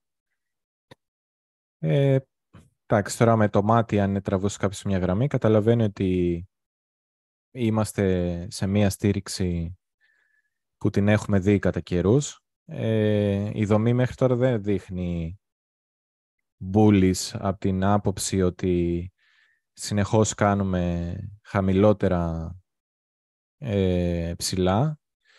Ε, το μόνο που μπορεί να πει κάποιος είναι ότι ενώ βλέπεις ότι υπήρχε κάποιο είδους trend line, έχεις σπάσει αυτό. Ε, ιδανικά εγώ θα ήθελα δύο πράγματα να δω. Ε, είτε να ανακτήσουμε ένα χαμένο επίπεδο των τελευταίων, ε, ξέρω εγώ, δύο μηνών πόσο. Περίπου με το μάτι, ας πούμε, αν πει κάποιος ότι υπήρχε ένα, ένα εύρος, ένα χαμηλό περίπου στα 90 cents, να πούμε ότι θα το ανακτήσουμε για να πάμε ψηλότερα, αλλά ακόμα καλύτερα, το ιδανικό για μένα θα ήταν αν ε, πούμε ότι περιμένουμε μία πτώση, ε, όντως να δούμε αυτή τη πτώση σε όλα τα κρύπτο, συμπεριλαμβανομένου και του Aleph Zero, να πάμε χαμηλότερα. Τώρα το που χαμηλότερα δεν υπάρχει πολύ μεγάλη ιστορικότητα, για... δηλαδή εδώ δεν υπάρχει τίποτα. Είναι το listing στο Qcoin. Τι να πεις τώρα, ποια είναι η... Πώς το λένε, θες, η θες να πας και όπου έχει μεγαλύτερη Πάμε και εκεί. Ε, ιστορία. Πρέπει να έχει και παρακάτω price action το κοιτάω. Ναι. Και εγώ από εκεί το πήρα. Ε, Μ, Βλέπεις έχει παρακάτω και στα 60 κάτι. ναι. 60 cent κάτι για τέτοιο. Εδώ τώρα θα έλεγες απλά ε, η λογική ε, για μένα, για το αν θα φάει αυτά τα χαμηλά ή όχι, είναι να σκεφτείς ε, πώς, θα, πώς διόρθωση θα κάνει το BTC. Θα κάνει, ξέρω εγώ, το BTC 20%. Ωραία. Ε, η πιο κοντινή ε, στήριξη στο αζέρο ποια είναι, που να είναι ας πούμε κάπου κοντά στο 20%. Ε, εδώ ίσως θα έπρεπε να ανεβούμε λίγο για να δούμε λίγο πιο καθαρά, να μην είναι τόσο συγκεχημένα. Ε, θα έλεγες ας πούμε ότι παράδειγμα στο 3 days, στις τρεις μέρες, για να δούμε και στη βδομάδα έτσι από περιέργεια. Στη βδομάδα, στις τρεις μέρες, ε, θα έλεγες ότι εδώ τα 66, 69, 70 cents πρέπει να τα σεβαστούμε. Ε, λογικά αυτά τα χαμηλά εδώ που είχαμε βάλει στα 77-78 cents θα τα φάμε. Ε, μπορείς να πεις και πονηρά το τελευταίο κερί πριν την άνοδο ε, γιατί μου το ε, ε, το τελευταίο κερί πριν την άνοδο. Τα μισά του είναι περίπου στα 72 cents. Ε, πολύ πολύ χοντρικά. Ε, αν γίνει πτώση, αν αρχίσει δηλαδή να, αν αρχίσουν όλα τα alts να πέφτουν και το BTC μαζί, ε, πόση διαφορά είναι αυτό, αν πούμε το BTC θα κάνει ένα 20%, αυτό είναι 15 με 20%. Ψιλοτεριάζει και είναι καλή περιοχή ας πούμε, για να πεις ότι εδώ πρέπει να στηριχτεί το αζέρο. Οπότε αντιστοίχως ας πούμε κάπου εδώ θα κοιτούσες να κάνεις αγορές Δεν πιστεύω πούμε, ότι ε, ναι. αν το BTC κάνει 20% πτώση ότι το αζέρο θα κάνει 7 ή 8 ή 10. Θα κάνει τουλάχιστον κάτι αντίστοιχο και μάλιστα και όλα αν κάνει κάτι αντίστοιχο και λίγο πιο κάτω ή παρόμοιο 20% κάνει το BTC, 20% κάνει το Azero, θα θεωρείται και όλο ότι έδειξε και δύναμη. Οπότε θα έχει μεγαλύτερο ενδιαφέρον. Αλλά γενικά στα alts, όταν θα ψάχνετε τώρα τη μέσα, αν αρχίσει να πέφτει το BTC, θα κοιτάτε ε, πού πιστεύετε ότι θα σταματήσει πτώση του BTC, εκεί. Πόσο της εκατό είναι από εδώ που είμαστε, τόσο, χ της εκατό. Πάω στο alt που θέλω, τραβάω στο alt USD, τραβάω χ της εκατό και ψάχνω κοντά σε αυτό το χ της 100 πτώση που κοντά είναι η στήριξη που έχει αυτό το alt. Και αγοράζω για τη στήριξη. Αυτή είναι η λογική. Ωραία, πάμε Ethereum. Ναι. Θα ήθελα μεταξύ είναι από τα πιο... Άντε να το σβήσουμε, ξανακάνουμε. Από τα πιο άσχημα πλέον στο μάτι ε, διαγράμματα και εδώ, ε, είναι και εδώ ένα trend line που μπορεί να πει ναι, κάποιος ναι. ότι και, έχει και σπάσει. το, και εκεί το ζωγραφίζαν, ναι. Ε, φαντάζομαι ότι το Πάλι, πάλι το ζωγραφίζαν από την αρχή του 23, ναι. Από την αρχή του 23 το είναι. Και αυτό, αυτό έχανε. Και το βάζαν να κολλήσει και στο... Έτσι, έτσι, ακριβώς αυτό. Α, ίσως και στο παραπάνω να το βάζανε εδώ. Ναι. Ε, ok. okay. Δεν είναι ένα ωραίο διάγραμμα. Ε, Επίσης δεν έχει πάρα πολύ ωραία επίπεδα τώρα το, το ETH. Ε, πολύ χοντρικά. Μπορεί απλά κάποιος να πει να, να προσπαθήσει να σκεφτεί που βλέπει το περισσότερο price action, ας πούμε, που, που έμεινε περισσότερο καιρό η τιμή. Η τιμή. να πάρει ας πούμε τα χαμηλά εδώ τα 1100, να πάρει τα ψηλά ε, τα 1930 και να πει ας πούμε ότι αυτό είναι ένα εύρος. Ε, οπότε τα μισά είναι τουλάχιστον ε, 1500 που ακουμπήσαμε. Εδώ δηλαδή που έγινε το bounce πήγαμε ήδη στα μισά του εύρους. Ε, οπότε καταλαβαίνετε τώρα αν περιμένουμε και άλλη πτώση ε, με την ίδια λογική λέμε ας πούμε στο BTC είναι 20%. Στο ETH πόσο είναι, στο ETH βγάζει εδώ 1200. Τα 1200 οριακά κρατάνε αυτό το επίπεδο το τελευταίο κόκκινο πριν ξεκινήσει ε, η άνοδος από το Δεκέμβριο και μετά. Ε, οπότε φτάνεις πολύ κοντά στο κάτω μέρος του εύρους. Εγώ θα έλεγα ότι μπορείς να ε, με το που δούμε, ας πούμε, τελευταία πτώση, θα μπορούσε κάποιος κάτω από τα, από τα 1200 και κάτω να σκέφτεται για αγορές. Τώρα θα είναι 1200, θα είναι 1100, θα είναι 1000.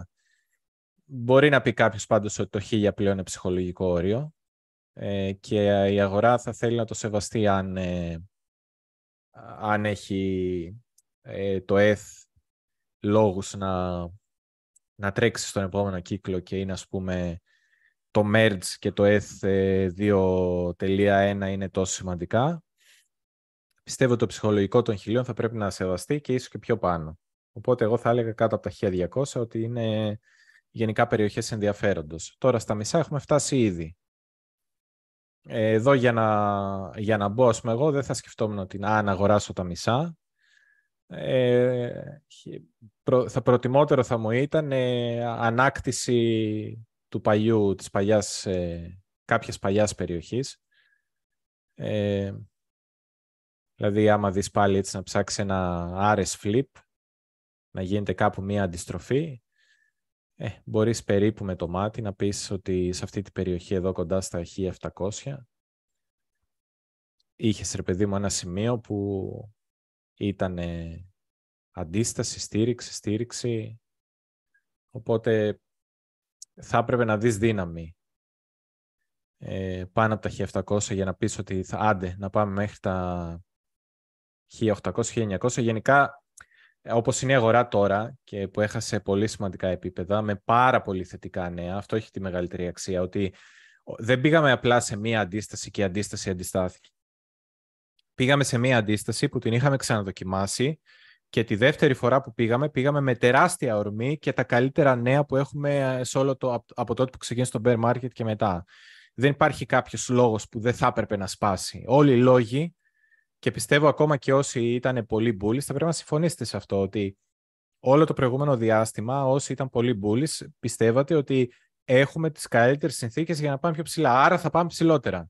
Ε, τώρα δεν γίνεται να λέμε ότι α, τώρα μας φταίει κάτι άλλο, αφού ήταν κοινά αποδεκτό και από τους τάβρους και από τις αρκούδες ότι τα καλύτερα νέα και οι καλύτερες συνθήκες, ο DXY, το δολάριο έχει κατρακυλήσει, οι παραδοσιακές αγορές έτρεχαν, ε, ε, ETF, spot ETF ε, νέα για το BTC, ε, δοκιμάζουμε δεύτερη φορά σε μικρό χρονικό διάστημα την ίδια αντίσταση, δεν έπεσε πολύ η τιμή εκεί που το περιμέναμε όλοι, έπεσε σε ένα σημείο που δεν το περιμέναμε, άρα μείναμε και απ' έξω και έπρεπε να κυνηγάμε.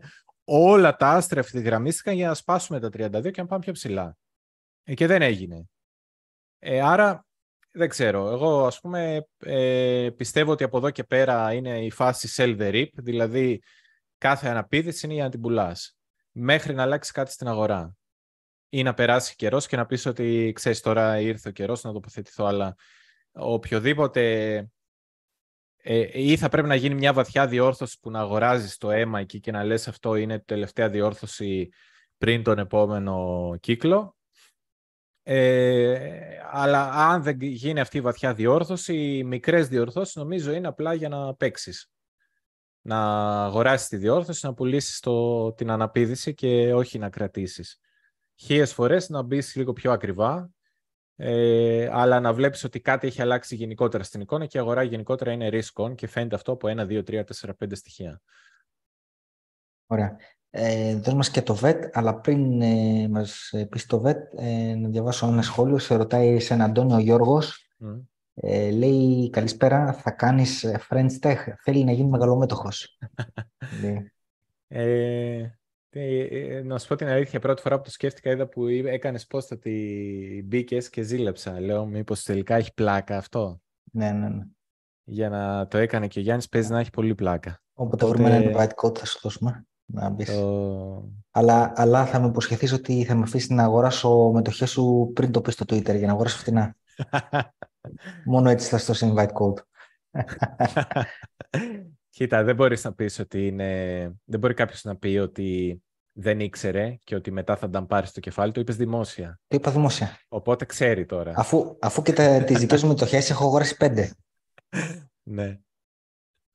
Λοιπόν, γιατί μπορεί να αγοράσεις και τις δικές σου. Την πρώτη δική σου τη δίνει δωρεάν προφανώς για να έχεις access στο, στο private chat.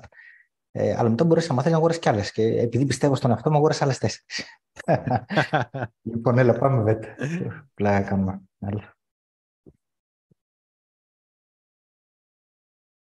Ε, το VET νομίζω όλα τα alts πάνω κάτω έχουν την ίδια εικόνα. Είναι αυτή η ψυχοραγία που περιμένεις κάπου να τελειώσει και να μπουν ας πούμε τα, τα μεγάλα παιδιά σε όποιο νόμισμα θεωρήσουν ότι έχει αξία ε, να το σκουπίσουν. Δηλαδή εδώ πάλι έχουμε μείνει στα ίδια επίπεδα μία, δύο, τρίτη φορά και βλέπεις ότι κάθε bounce είναι και μικρότερο σε διάρκεια και μικρότερο σε έκταση. Δηλαδή την πρώτη φορά εδώ το bounce ε, κράτησε ε,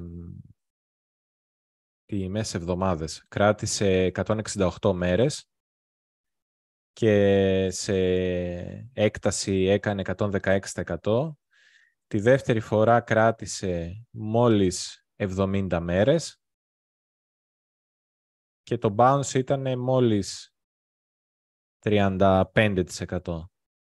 Ε, αυτό τώρα σε προειδεάζει ότι μάλλον θέλει να σπάσει προς τα κάτω. Ε, δηλαδή, ακόμα και λάθος να έκανα, εγώ θα, ε, αυτή τη στιγμή ε, δεν ε, ακουμπάω ε, alt που μοιάζει έτσι. Και όλα τα alts πάνω κάτω έτσι είναι, οπότε αυτή τη στιγμή δεν ακουμπάω alt, γιατί πιστεύω ότι θα τα βρω όλα πιο φτηνά. Ε, τώρα αυτό το πιο φτηνά ε, πρέπει να ε, σκεφτείς εδώ που υπάρχει προηγούμενο RS Flip ε, ίσως ε, το VETA από πότε υπάρχει, από, το, από εδώ, από το 18 είναι η... Ναι, ναι, ναι. Ε, οπότε να σκεφτείς ρε παιδί μου ότι να μην, δεν θα ξανα... λογικά αν το VETA έχει νόημα σαν project αυτό εδώ που έχω βάλει μέσα στο MOV πλαίσιο είναι το accumulation. Εδώ που έγινε η συσσόρευση, πήραμε το επόμενο bull run. Έγινε η συσσόρευση, κάναμε retest πάνω στη συσσόρευση και φύγαμε πάνω. Ε, λογικά τώρα δεν θα πρέπει να ξαναμπούμε στο παλιό accumulation. Εδώ δηλαδή δεν θα πρέπει να ξαναμπούμε. Εμένα το σκεπτικό μου λέει ότι εδώ δεν θα μπούμε. Άρα ψάχνεις αγορές κάπου εδώ μέσα. Τώρα το καπου εδώ μέσα μπορεί να είναι από το να γεμίσεις αυτή εδώ τη σκιά μέχρι να φτάσεις ας πούμε και στα χαμηλά.